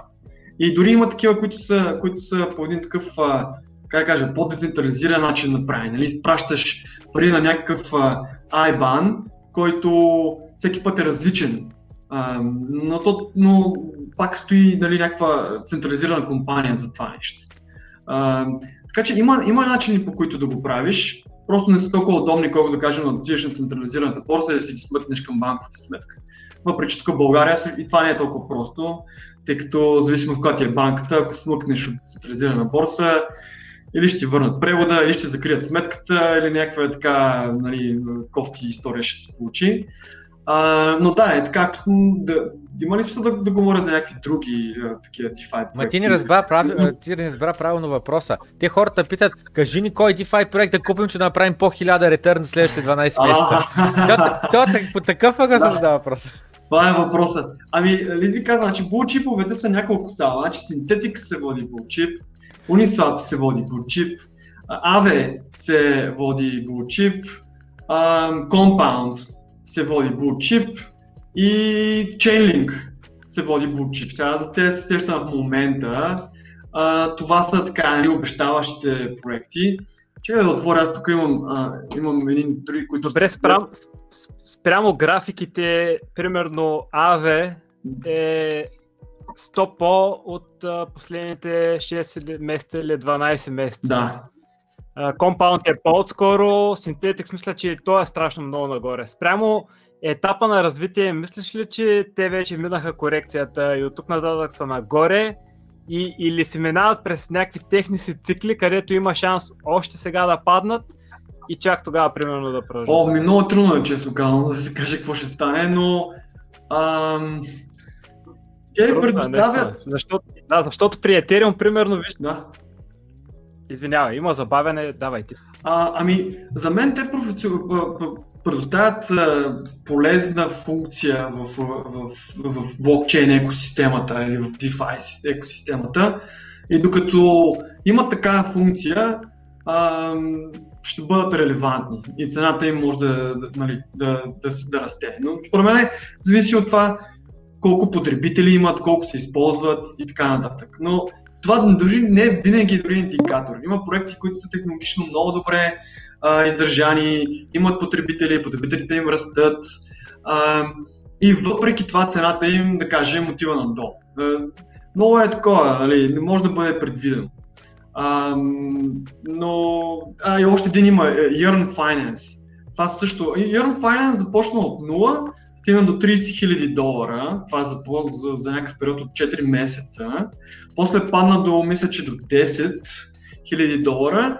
И сега в момента пак е 26 000 долара. И това се случи за нали, един вид а, когато стигна 30 000 долара, всички казаха, това е някакво абсолютно невероятно, как е възможно това нещо да се случи, това тук надолу е, тук нататък е само надолу. И то наистина падна, имаше корекция, сериозна корекция, но след това пак се възстанови и на почти същите нива, каквито е било през лятото. Компаунд беше на 300 долара в един момент, а, падна под 100, мисля, че беше 50-60 долара, сега е 153, пак, пак, пак, пак реша, нали, пак движи, движи нагоре. А, така че е много трудно да се каже какво ще стане. Много е важно, нали, разбира се, кога, кога ще влезете в цикъла. Нали, в зависимост от това, когато влезете, ще направите пари или ще чакате много време да излезете на нулата. Добре. А, или, или ще загубите, ако излезете от позицията. А, Влад, Влад, Влад, Влад, имам следния да. въпрос. Имам следния въпрос. Според мен, шанса да се появи биткоин 2 или а, новия биткоин, който ще да е там и да измести биткоин, или нано, или етириум, или знам с какво да измести биткоин, но във вид. Нали, етириум просто е тотално различно от биткоин. Може да, да му стане по-висока цената, може маркет капа му стане по-голямо. Това въобще не го мисля, може, въобще не знам какво ще стане. Но такава валута, която да бъде лимитирана, бройка, справедлива, бла бла бла бла бла, шансът да появи друга валута да измести биткоин, според мен е минимален. Но при DeFi, ние видяхме последните 6 месеца, той DeFi тотално са такова, се разгърна. Той стана от едно цвете, дете нищо не знаеш какво има вътре в него, се отвори. И съответно мисълта ми беше, че а според мен все още тия, които са лидерите в момента, не се знае дали ще бъдат лидерите след 12 месеца. Да кажем, в момента има голяма война между Uniswap и SushSwap. А SushSwap е чисто и просто един клоун, един форк на Uniswap с малко промени. И съответно мисълта ми беше следната. Според мен има доста по-голям риск ако някой купи токени на Авена, не знам с каквото и да било, да си загуби парите, не защото а, не е качествен а, протокола, ами просто защото ще излезе някой, който да е по-качествен. Ти какво мислиш на тази тема? Колко са сигурни, че ще продължат да съществуват след 12 месеца, изброените от теб до момента такова? Ами, значи, DeFi протоколите или проектите имат много голям, така, никой от тях не се, не се опитва да измести биткоин. Биткоин си е цар, нали? Но и, и при тях има значение от колко време съществуват те. А, колкото по-дълго време съществува един протокол, тъй като нали, биткоин съществува от 11 години, никой от тях не съществува толкова много време, нито Ethereum съществува толкова, нито друга криптовалута не съществува толкова време, колкото биткоин съществува. И този същия принцип е, функционира и в DeFi. И, и, и този а, мрежови ефект, който тези, тези проекти си създават, той също има много голямо значение. Просто поради факта, че ти знаеш АВ, да кажем, ти си а, го използвал да получаваш някакъв пасивен доход, нали, като си предоставил, а, нали, депозирал си криптото и си го получавал този доход една година, две години вече, а, нали, много дълго време.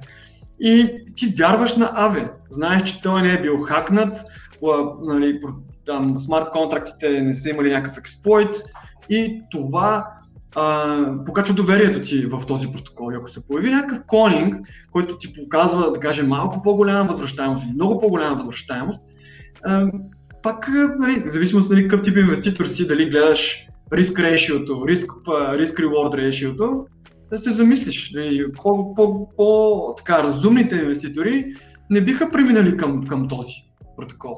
Поне не с всичките си средства което запазва голяма част от ликвидността в, в първенците в момента. Нали, тези, които са развили мрежовия си ефект. Така че да, там в, в DeFi има ултра конкуренция. То е буквално а, една такава, а, как кажа, супа, супа, в която съществуват, работят, функционира закона на джунглата. Или джунгла, в която функционира закона на джунглата. Избах нали, Primordial супа, в който всичко е вряло и кипяло и всъщност там е излязъл живота. А, така че а, всички протоколи, които са там и които се успяват да си, а, според мен, да си извоюват някакво челно място, а, основната им задача е да, да запазят това челно място колкото се може по-дълго време, а, по възможност за винаги. А, и, и колкото повече се развива сферата, толкова по-трудно става да ги изместваш. А, тъй като си има един, примерно, Synthetic Exchange, има си един децентрализиран Exchange, има си кой предоставя а, такива а, застраховки, а, има си предоставил, проект, който предоставя информация от реалния свят и още тези всичките ниши, в тях се, в тях се появяват първенци. И колкото, по-време, колкото повече време тези първенци успеят нали, да не бъдат хакнати или нещо да не загубят доверие, толкова, повече, толкова по-голям шанс е, че те ще бъдат и първенците и в бъдеще. Те това нали, в момента се наричат blue chips, защото са от DeFi сферата най-малко рисковите а, проекти. Но а, да, смисъл конкуренцията там е абсолютно невероятна в, в DeFi. Там се появяват проекти за един ден, за два дена, нови проекти изчезват за един-два дена.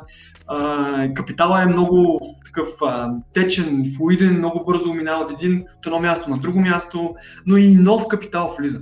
Според мен това е основното, че новия капитал, който влиза, той няма да влиза в в тези а, по-несигурните протоколи, или поне не, не основна част от него, а по-голямата част ще влиза в тези по-сигурни проекти.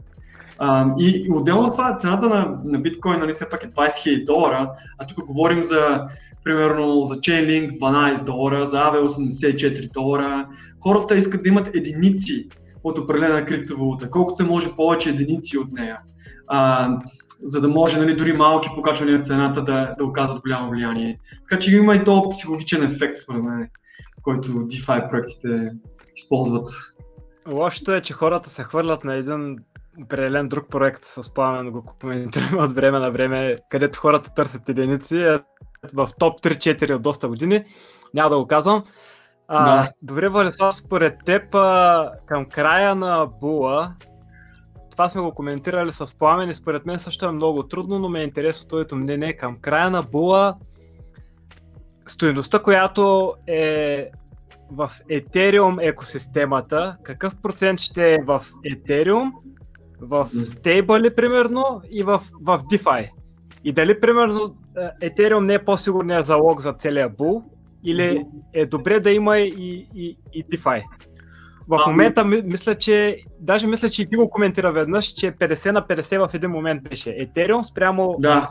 М- до някакъв друг токен. DeFi и стейбъли. Да. Той така функционира Uniswap. Трябва да предоставиш 50% от Ether или, или, или там примерно Wrap BTC, а, защото това са най-популярните криптовалути нали, в DeFi. Wrap BTC, Ether и uh, Tether, да кажем. А, ами значи, Етър със сигурност, етърът е някакъв вид индекс за DeFi. А, но, но неговото, неговия растеж смятам, че ще бъде по-малък процентно, отколкото някои от по-големите, нали, по-популярните DeFi проекти. В смисъл, че пак ще е добър процент нагоре, няколко пъти по, но при DeFi според мен този процент ще е по-голям. И това пак идва от, от, главно от, от рискът. Етърът все пак е, той може да каже, че е суровина за Ethereum. А, и, нали, основната криптовалута, която се използва за всички транзакции. А, така че той си има някаква такава, как кажа, фундаментална стоеност, intrinsic value а, на практика за Ethereum системата. А, и и, и е много повече време в, нали, от 2015 година съществува. Така че той е по-малко рисковият. Е, обикновено, колкото е по-голям риска, толкова е по-голяма възвръщаемостта. Така че също нещо е при DeFi. А, иначе за стейблкоините, те ще продължат да, да, да бъдат наливани в, в Ethereum и въобще в криптопространството. Не, не очаквам стейблкоините да спрат често не, не мисля, че има някакъв процес, който а, може да позволи на стейблкоините тяхното предлагане да намалее. В смисъл, че да един да се изгарят тетери, вместо да се печатат нови тетери. По-скоро си мисля, че нали, ще има все повече и все повече стейблкоини, тъй като те имат важна функция в, в а, криптото, създават някакъв вид а, нали, стабилност. Можеш да излезеш, може да ги предоставяш като формата на ликвидност, без, да, без да си изложен на такъв impermanent loss риск. Може да ги, нали, биткоините си можеш там, етерите, всичко, всичко, което е волатилно, може да излезеш към, към, към тях, вместо към долари или евра. Те имат много важна функция. А и много хора всъщност влизат в крипто чрез стейблкоини. Да кажем, отиват на, нали, купуват си стейблкоини директно, а, чрез, да кажем, кредитна карта или нещо друго. А, сега, другия въпрос, какъв процент ще бъдат... Не, всъщност, да, да говоря, пак да се върна за етера, има DeFi индекси в момента. Може да си купите, има няколко DeFi индекса, които си купувате. Те са, един мисля, че е на DeFi Pulse, Synthetics има DeFi индекс е, и просто си го купувате него и до някаква степен сте изложени. Няма нужда да купувате 5 или 10 различни DeFi валути, може да купите само, само този индекс.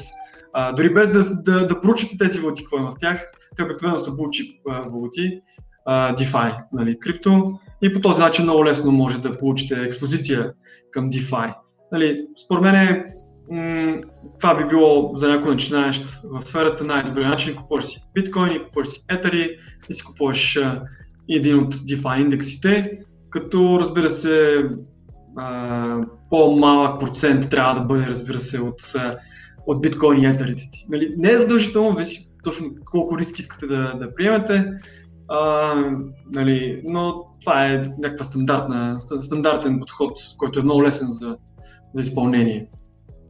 Ще има ли някога в бъдеще върху DeFi uh, real world stuff, от рода на имоти, от рода на петрол, О, да. не знам си какво, всякакви uh, О, точно това е процесът. Всъщност, проектът, за който аз работя в момента е точно това. Всичките суровини или голяма част от суровините да могат да бъдат търгувани чрез криптовалута. А, дали ще е с тетери, дали ще е с биткоини, нали, вече зависи. С течение на времето ще има всичко. В момента са, в момента може да се търгуват, дори на, на Synthetics в момента се търгува злато, сребро и петрол. Но говорим за DeFi, а, а не за централизирана борса. Да, Synthetics да е DeFi. Synthetics е DeFi. И съответно, да. задам го този въпрос, защото сещам, че по-рано ти каза за на тема биткоин, за тема правителства и контрол и как те няма да следят е така лесно го а, контрола, защото а, биткоин бил софт, не мога да сетя какво каза, пък оръжията и полицията са хард. Soft power и hard power. А така, да, а, така. Да. И съответно мислята беше добре, де, а, съответно ти кажеш, гавермента не искат да дадат пауъра и не искат да бъдат дисплейснати и заради това ще направят каквото е нужно.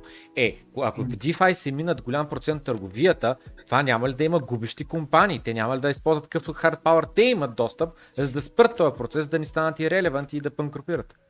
Да, основ... има, има сериозна заплаха и съвсем реална заплаха от регулатори, а, които да влязат и да унищожат част от преимуществата, които съществуват в DeFi. Но това е рискът, в смисъл, за биткоин се говори от 15 години, че ще го убият регулаторите, но все още е тук. Нали? Трябва да видим какво ще стане с DeFi. Но този риск винаги съществува. А, все още нямаме а, някаква такава нали, централизирана атака върху DeFi протокол. Те е интересно да я видим, тъй като от нея ще произлязат много а, такива легални прецеденти. А, така че със сигурност ще бъде интересно. Но да, това си е борба. Винаги, когато ти а, изяждаш пазарен дял на някой друг, той ще направи всичко възможно а, или да си подобри продукта, за да, за, нали, по някакъв начин а, пазарно да те измести или просто директно да те атакува по някакъв начин. Така че, да, рискът съществува и в биткоин, и в Ether, и в, и в DeFi. А в Ether конкретно не знам вече. А, те имаше, имаше разни обявления относно Ether. Биткоина според мен е доста така всеобщо признат. Има си то, нали, някаква много горе нормална регулаторна рамка. Предстои да има още по, добре изразена такава на европейско ниво с а, МИКА директивата, която в момента а, се обсъжда обществено. А, то това е малко и плюс и минус, но както и да е, нали, опитват се да, да се урегулират нещата. А, но всъщност да, всъщност тази мика, това мика регламент, това е Markets in uh, Crypto Assets регламента на Европейската комисия, той, той със сигурност ще има някакъв ефект и върху DeFi. И там нещата звучат малко негативно, гледна точка на това, че каквото и да правиш в DeFi ти, ако по някакъв начин има някакви токени, които ти създаваш или обменяш или нещо, ти си, а, ти си счетен за такъв за, като сервис провайдер, а сервис провайдерите имат едно огромно регулаторно бреме, което ще трябва да минат през, нали, трябва да си го създадат или така, да минат през него, за да могат да, да осъществяват такава дейност. Така че, ам, да, притеснително е а, от регулаторна гледна точка какво ще стане. Тя още не е прията, този регламент още не е прият, а, така че не е съвсем ясно как точно ще се развие и каква въобще, как се дефинира примерно Uniswap на база на този регламент. А, но да, интересни времена предстоят, както обикновено. Няма, няма, няма скучно в крипто. Няма скучно. и така. Ами добре. Мен пак ми идва вече по-финален въпрос. Понеже и тримата сме такива, които вярваме дългосрочно, нали, не целим бързата печалба, но все пак какъв е примерно, с плането сме по-наясно, Върслав, в твоя план, как ти би изиграл крипто от тук нататък? Държиш за винаги? Играеш ли по бер цикли? Ами, значи, защо не съм аз, като съм 2013 година, защо не съм милионер вече? е, това е въпросът. Ако си в биткоин от 2013 година, защо не си милионер? И това е, защото аз съм правил множество, значи два, два отговора имам. Един отговор е, че, че просто в началото бях много беден. Писал толкова беден, че трябваше да си продам нали, някаква част, голяма част от биткоините, за да си реализирам мой проект или въобще да, да имам какво да правя през месеца. Имал съм и такива периоди. Това е едното нещо. А другото е, че съм правил множество пъти грешката да си продам биткоините, а, за да с идеята да си купя повече биткоини след, след някакво време. Всеки път съм се прецаквал. И то доста грубо. А, така че от тук нататък аз няма да правя нищо такова и ще си просто ще си пазя биткоините. А, и да, мисля да трупам малко количество биткоини във всяка една нали, открита възможност, която ми се нали, отдаде. Въпреки това, ам, има нали, определени нива, на които бих продал някакво количество биткоини. Нали, тъй това е с... Помня си говорихме нали, за, за, за, за петняците като нас. Със сигурност има някакво ниво, на, при което, което би, ако бъде достигнато, бих продал някакъв, някаква малка част. Една част да мога да все пак да се а, наслаждавам на, на новото си богатство, нали, ще пак този живот е ограничен и след, да кажем, 40 години вече всичко приключва или там, може повече да кажем. Но да, нали, все пак тези пари не са просто да ги имаш като някакви номера в, на компютъра, ти трябва да ги използваш за нещо, което ти доставя удоволствие в реалния свят.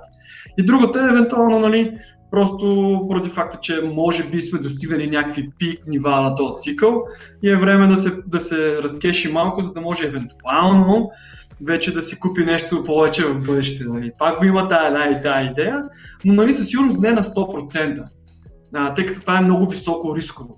Нали, излизаш, кажем, 50% да си оставяш, биткоините 50% да кажем разкешваш, това пак е много ден, но да кажем някакъв процент разкешваш с цел да го използваш в реалния свят и евентуално да имаш някакъв свободен кеш, за да влезеш когато след корекцията, или там близо до дъното на корекцията, или каквото успееш да, да оцелиш. а, но да, това ми е коментара. Би ли казал... А, Всеки минава общо взето през тази да, фаза. Да.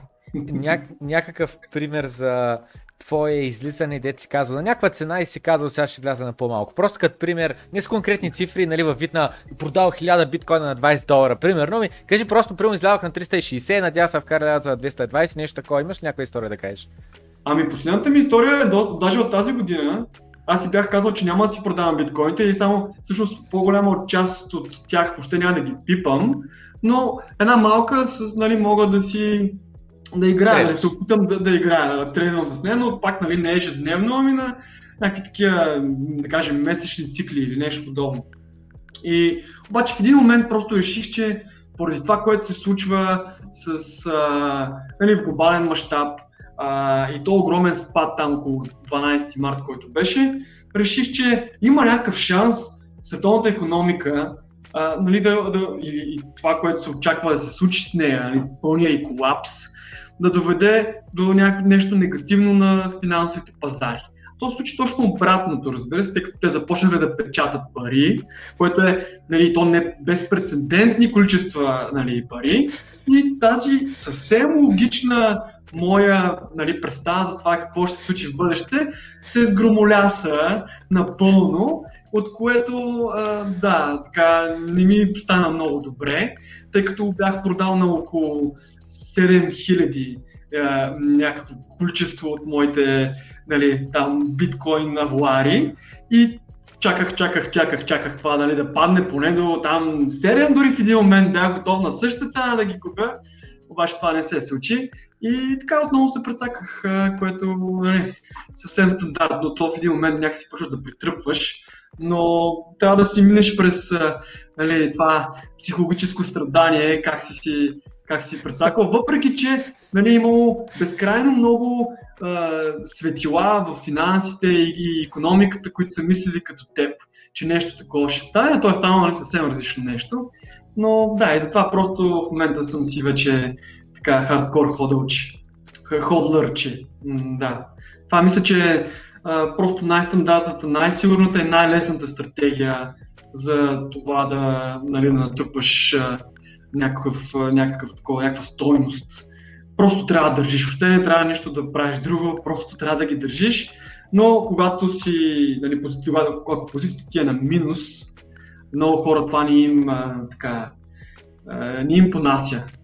А, има си го този момент, че когато се качва, ти си смяташ всеки ден да кажем, а, гледаш постоянно там, рефрешваш CoinGecko или CoinMarketCap, гледаш, е, днеска съм примерно напред с 2000 долара, напред съм с 3000 долара, супер, супер, но че не ги реализираш тия печалби. И в един момент като си на минус 2000 долара, минус 3000 долара и почваш да не можеш да спиш, и някакви такъв тип неща. Говоря нали, като цяло. Аз този период съм го минал вече отдавна, но новите хора, новите инвеститори в сферата, а, някакси ми се струва, че а, подценяват какво означава да инвестираш в толкова рискови активи с такава голяма волатилност.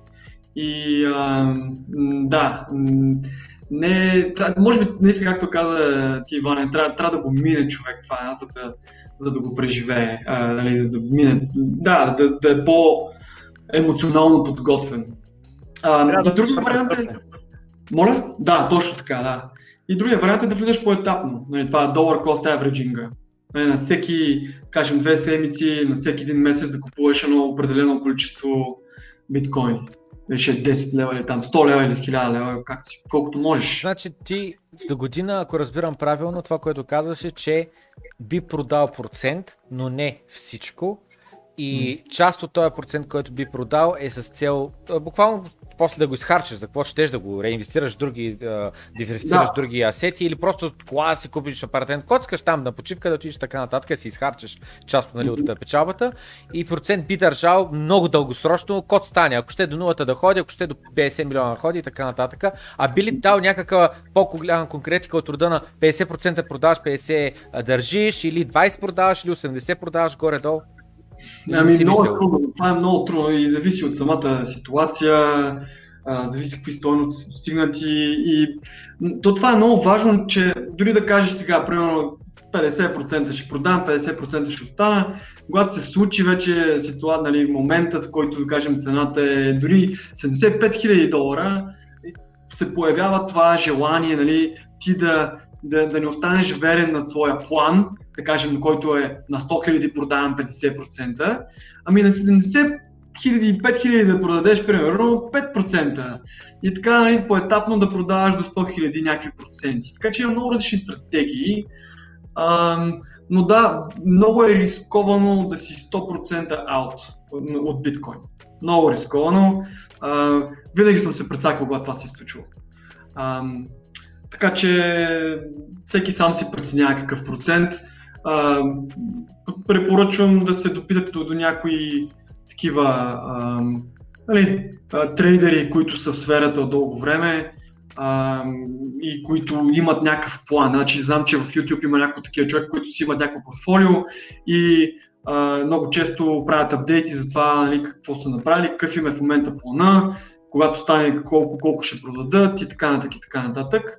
А, но аз съм много, не съм много добър с имена и сега не мога да се за точно конкретния човек.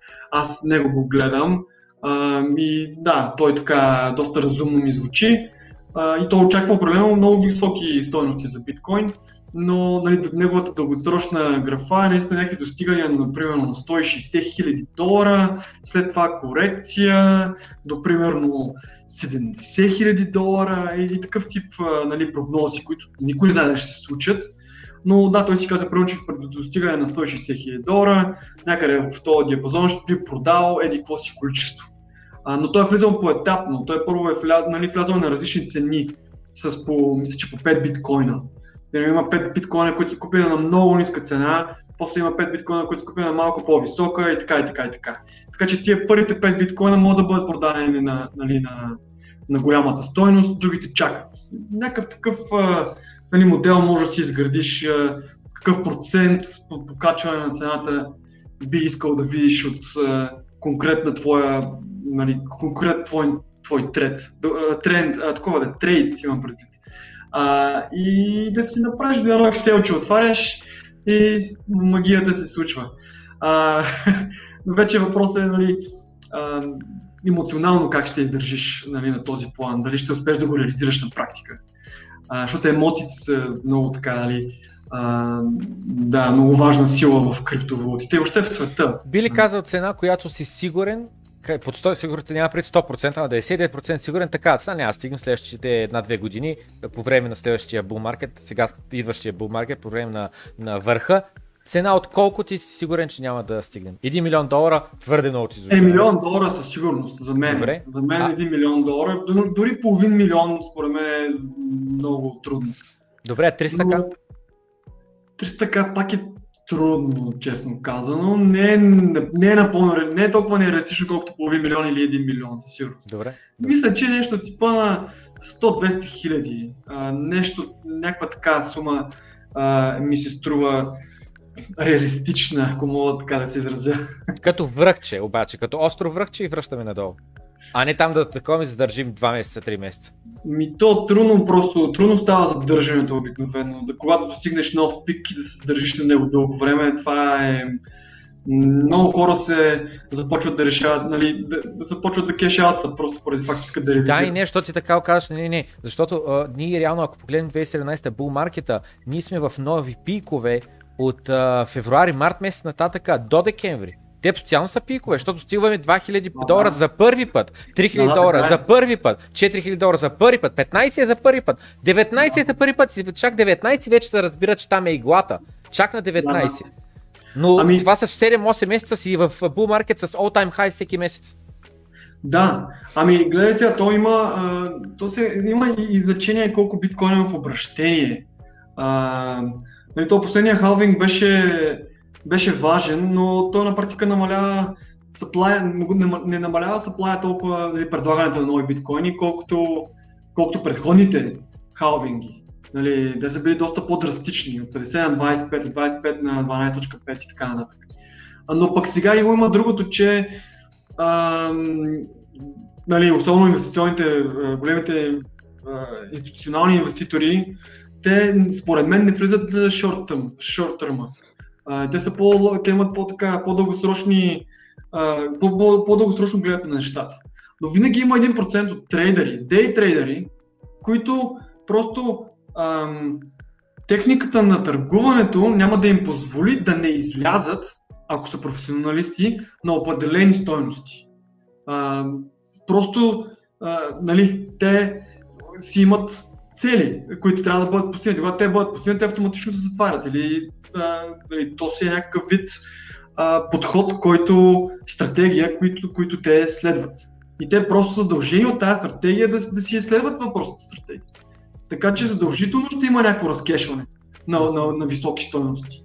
И вече зависи търсеното какво е. Колко биткоин има в обращение по борсите, а, хората колко се интересуват, дали са готови да платят такива големи суми за биткоин. А, самия биткоин е много скъп, нали, 20 000 долара това за, за една единица.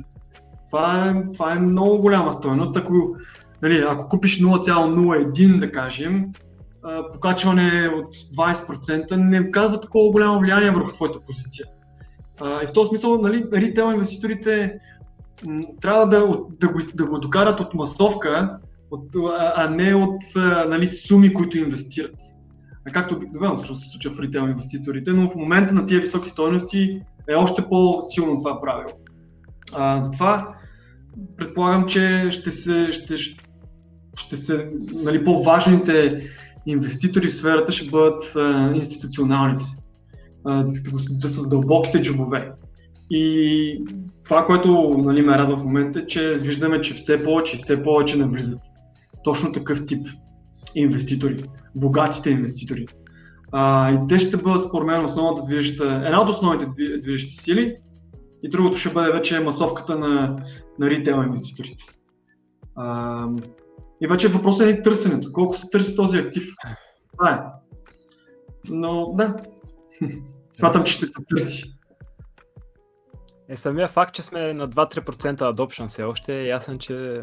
Да, да, да, да, да, определено. Ние, ние сега говорим 2013-2017, все едно сме вече наистина все едно озрял пазара, а то точно обратното. Да. Точно обратно. Цената, цената говори, че все едно е озрял, а той всъщност не е съвсем толкова озрял. А, много хора все още не притежават биткоини. Много голяма част от хората няма никога да притежават, де, но а, да, до някаква степен може да се каже, че сме а, още в началото. И значи... мисля, че са закъснели повечето хора, които сега примерно гледат цената, какво направи тази година. Да. Еми така, 20 000 долара си е цена, която е нали, това са 30 000 лева, даже малко повече от 30 000 лева, за, за една единица виртуално нещо. Винаги казвам, че трябва общата капитализация да се гледа, защото ние гледаме примерно и Wi-Fi DeFi да. токена, който стана 2-3 биткоина. Един. Mm-hmm. Между 30 хиляди или колко бяха. Обаче гледаме ли общата капитализация, последно Майкъл Селър, редовно го цитирам, беше казал, че биткоин решава проблем за 250 трилиона. И то е единственото нещо, което мога да готни цялата тази стоеност да. А в момента биткоин е 300 милиарда, 0,3 е. трилиона. Тъй, че един биткоин колко струва е много заблуждаващо. Както и един Wi-Fi токен е много заблуждаващо, че изглежда страшно скъп, а всъщност по обща капитализация е примерно колкото другите DeFi. Даже примерно е по-ефтен от uh, токена, който го раздаваха. Да, да, точно така е. Точно така е. А, зависи от това колко единици ще, ще съществуват. В случая на Wi-Fi токена само 30 хиляди. Той е още по-рядък дори от биткоин токен на практика. А, така че тази цена може и тя да не е толкова висока в момента. Нали? Всеки преценява. Според мен даже аз, аз минавам в някак си следващата парадигма и до някъде аз знам, че биткоин ще остане след долара. В, моят, в моята глава вече това нещо е озряло и реално бих продал в някой момент за нещо истинско. Не бих продал за хартия с цел да купя по-ефтино. Аз излезна ли от тук нататък, mm-hmm. а, не, не бих влизал на ново, mm-hmm. общо взето. Бих излезнал за да си купя имот, примерно, и ако имам, нали, не ако, а със сигурност ще имам някакъв остатък, защото няма как от крипто да излезна никога напълно, просто това ми е живота последните години каквото остане, продължава, продължава напред, освен ако нямам някаква вече наистина голяма нужда да, да го притежавам. Наистина най- най-разумно на мен ми се, ми се вижда много дългосрочно, понеже сме на 2-3% в началото на ескривата на много бърз adoption предстоящ в някой момент и ще е много голям риск според мен да се продаде. Аз очаквам много големи изненади нагоре, че са възможни. Просто съм наистина Абсолютно много... е възможно, да. Мен, мене ме изненадвал биткоин множество пъти. Аз когато беше стигнал а, последния път на 3000-4000 долара, а, тогава бяха пикове нали, тогава за него. Аз смятах, че ще има някаква корекция, но той преди, преди имаше някаква сериозна корекция, стигна до почти 20 000, което беше абсолютно невъобразимо. Нали, особено пък има и преди час, когато започнах с биткоин нали, там 2013 година, той беше 100-150 лева един биткоин. Нещо е такова беше на такъв тип стоеност. Така че, често казвам, не съм си замислил, че може да стигне до 20 000 долара нали, 2013 година. Но винаги ме е изненадвал. Така че в този смисъл не смятам, че а, има нещо, а, как кажа, непостижимо като, като стоеност на цена на биткоин. А, това, си, е, това е наистина уникален а, актив, който 11 години вече се е доказал, че кодът му е изключително стабилен, а, ограничен като, като брой, виртуален, не може да фалшифицира. Има множество, множество, множество преимущества, които никой друг актив ги няма. И а, да, това е, това е Добре. първи век. Той не е ли наистина нещо, което реално хората са създали нещо по-силно от тях? Направо като жив организъм. Той е създаден вече и наистина никой не може да го спре. По никакъв начин. Това нещо продължава и ти или капитулираш към него и го купуваш, или ако го игнорираш, просто той те оставя назад и... Да. Ами има... Не знам, това наистина е много, много, много интересно нещо. Не може никой да го спре Мгм. и никой да го промени. Примерно да има повече инфлация и някакви други работи. Нали? Мъчиха там по някакъв начин, имаше някаква възможност да му се дигна големината на блоковете. Е, Явно това нещо е късно вече. Можело е по-в началото Не, да се не, направи. винаги може. Аз в момента няма не, не, начин то, да то, че има начин, има начин. Въпросът е дали консенсусът ще бъде достигнат.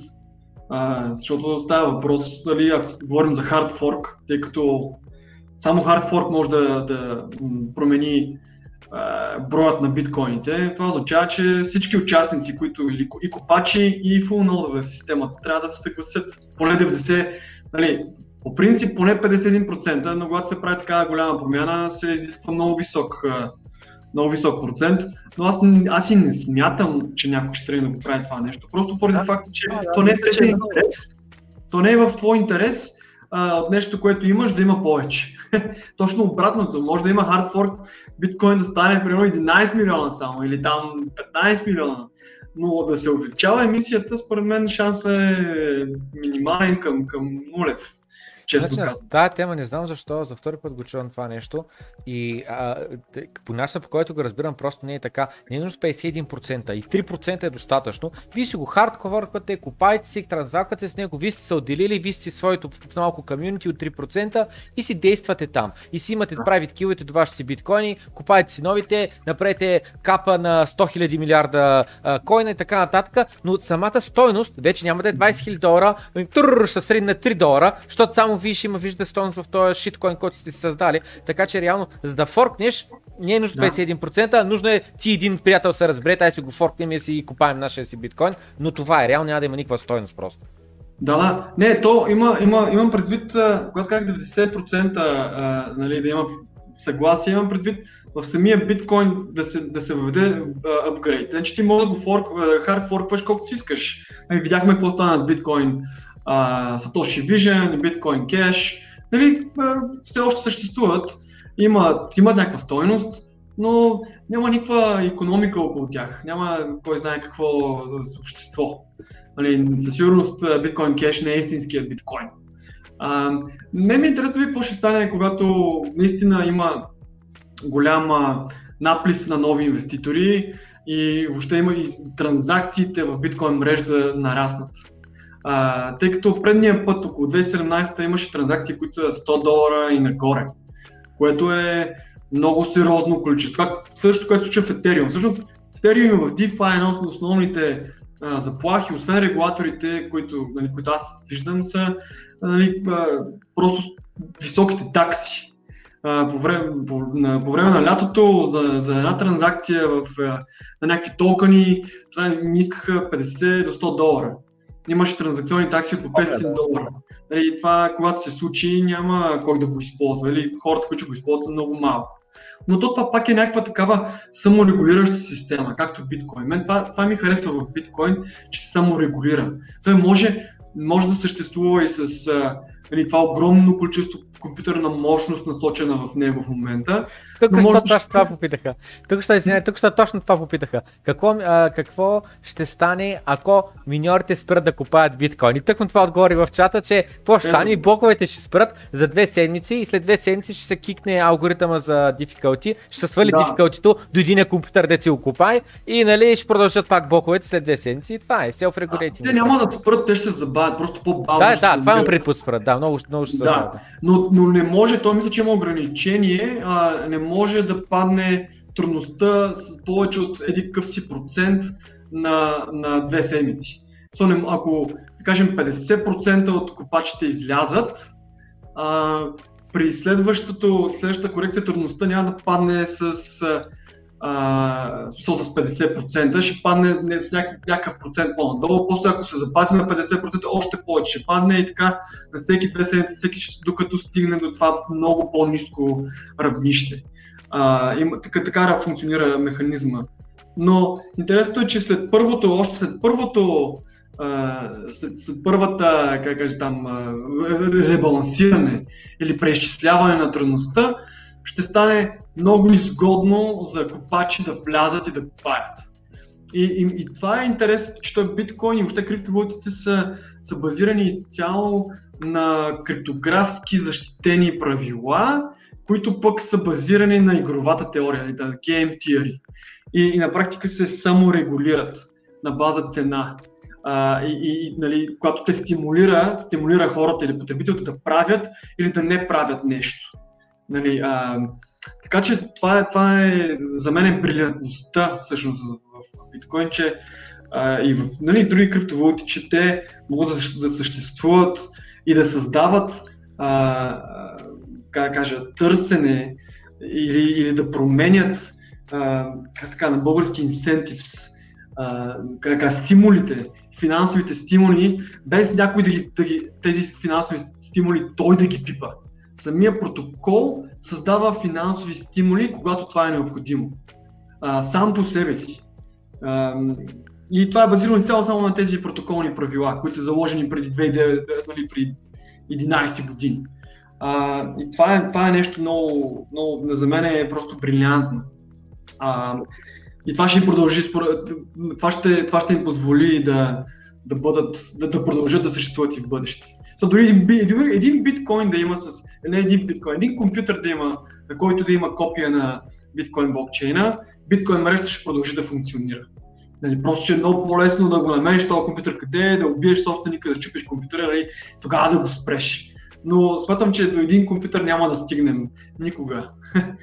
Тъй като, да, друго хубаво, че, че е глобално. Дали, дори ако каже Китай тотално забрани и застреля всички майнери, и унищожи целият хардвер, в Штатите, в Индия ще, или в Европа ще продължат да го купаят.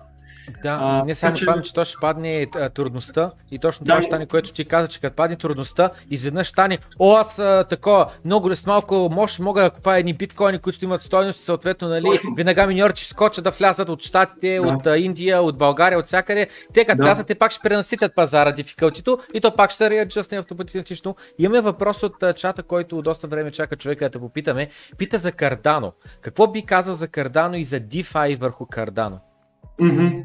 Ами, значи Cardano е много а, такъв а, research and development проект, който много години нали, работи върху нали, да развие инфраструктурата си.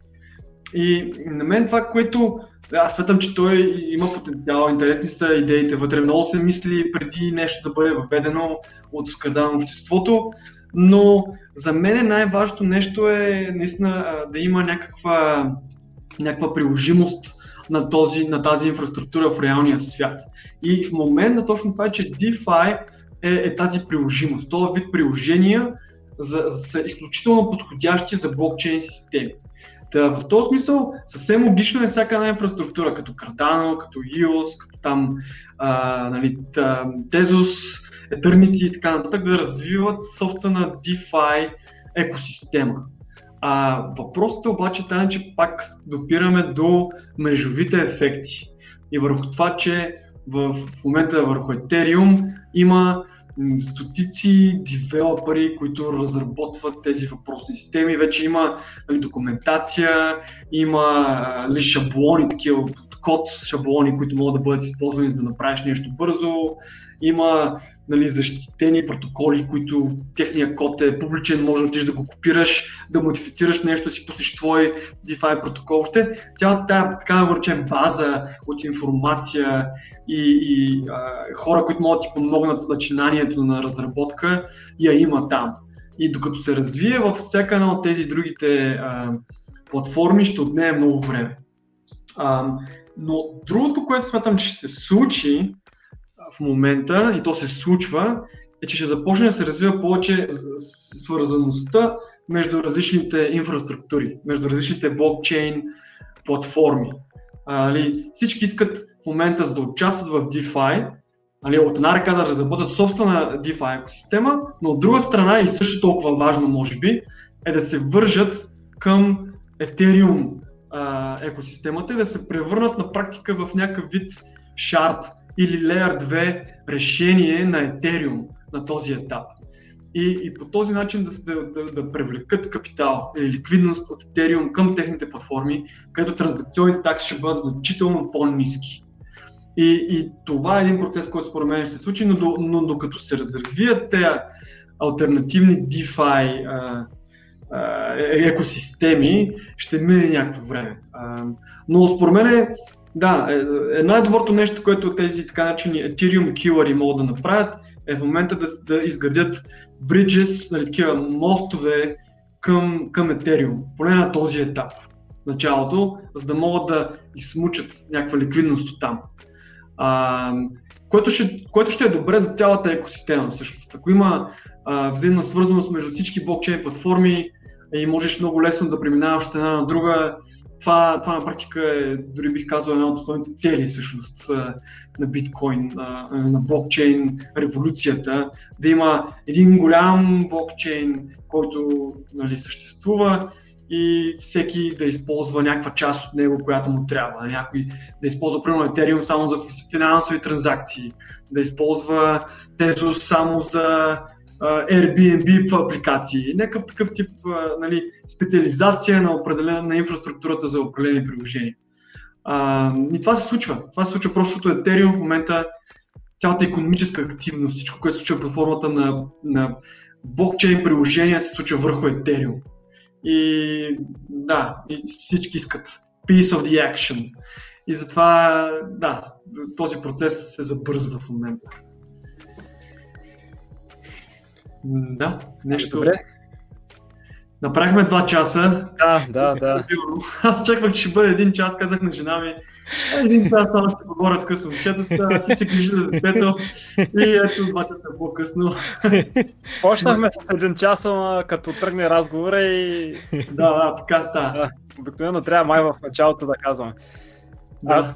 А, въпрос последен който ми дойде. Сега описвам много добре бъдещето, че е възможно наистина с всичките проекти свързани, когато са свързани не само Ethereum. Нали, ще видим как точно ще се разви.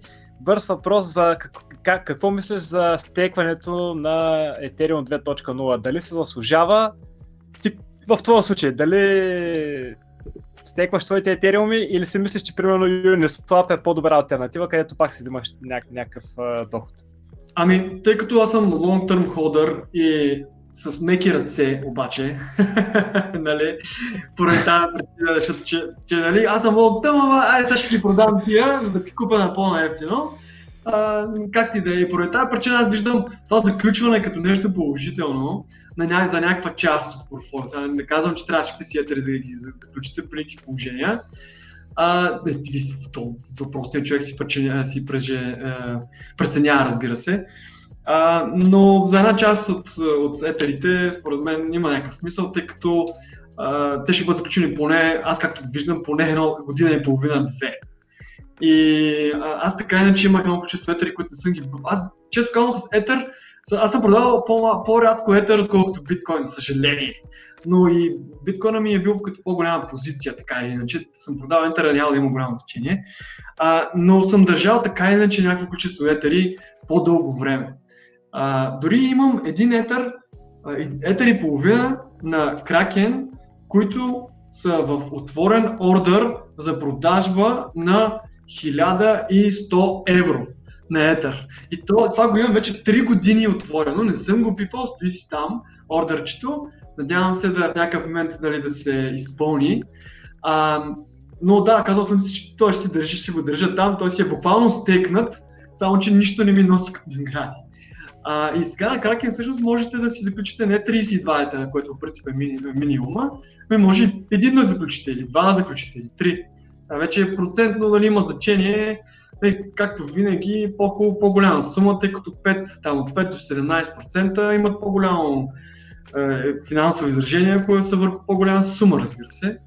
Но смятам, че има някакъв смисъл в, в стейкването, а, но аз повече го гледам не като начин да направя допълнително възвръщаемост върху някакви токени, които ходълвам така или иначе, ами по-скоро а, да се предпазят само от себе си. Е, да ги заключа някъде и да не мога, знам, че, да не мога, че не мога да ги пипам някакво време. Каквото и да става, нали? Каквото и да става. А, така че аз така го, така го виждам на стейкването, иначе то, то самото стейкване разбира се помага и на, и на мрежата. Колкото повече етери са стейкнати, толкова по-защитена е мрежата от една страна. От друга страна, толкова повече етери са, за, са заключени за неопределен, нали, неопределен период от време, нали, което може да се каже, че намалява а, предлагането на етери. А, така че до някаква степен това е, да, има два, как да кажа, два ефекта. Предпазвате от това да продадеш, когато не е трябвало. А, и, те, и ти помага хем да помогнеш на Ethereum мрежата, хем пък някаква възвръщаемост да получиш между 5 и 17%. Така че има, има смисъл в това. Вече зависи от профила на човек, който го взема въпросното решение. Дали за него има смисъл. Ще е много интересно един ден, когато се отключат милиони етери, дали ще последва някаква масова разпродажба или пък да. вече... Беше много интересно. Всичко като ами цяло крипто. Те реално няма да бъдат отключени, те ще се отключат върху новата система. Няма да са върху класическия етер. Стават ликвидни. Могат да, да се продадат да, вече. могат да се продадат Може да ги... в новата система обаче, да. върху Ethereum 2.0. Там ще бъдат включени те. Сега на практика са изгорени. А, никога няма да съществуват повече върху сегашния Ethereum 1.0. А, но да, ще видим какво ще стане тогава. може да има масова разпродажба, но може по-етапно да го направят. То след година и половина не е ясно какво ще стане. Пък и година и половина в случая на Етер могат да спокойно да станат и 2-3. Не е много. Абсолютно, да, това е така. Минимум година и половина. Минимум. Минимум. Може и много повече да е. Добре, за мен беше удоволствие разговора. Пламен, ако иска нещо вече той да заключи. И... Не, След нямам какво да Няколко добавя... месеца може би да повторим. Нямам какво да добавя точно или да попитам, лично това ще да кажа. Страхотен разговор се получи, много съм щастлив и доволен. А, само трябва значи, на 100к или на 75к, на колкото каза там, отново да направим един разговор, да дискутираме. Супер! Аз много ще, много ще се радвам пак да направим разговор на, на, когато сме на 5X. Да видим тогава какво мислим по този въпрос. И аз как, дали са ми се променили вижданията върху нещата и така. Но да, беше много приятно и на мен. Много дълъг и заобучен разговор. А, интересен, надявам се, сме покрили колко се може повече теми, мисля, че го направихме. И така, много благодаря и аз за поканата. Супер беше. Ами добре, до утре в добро който гледа четвъртото предаване, ако ли не, в следващата седмица в света на криптовалутите. Чао, лека вечер! Чао на всички!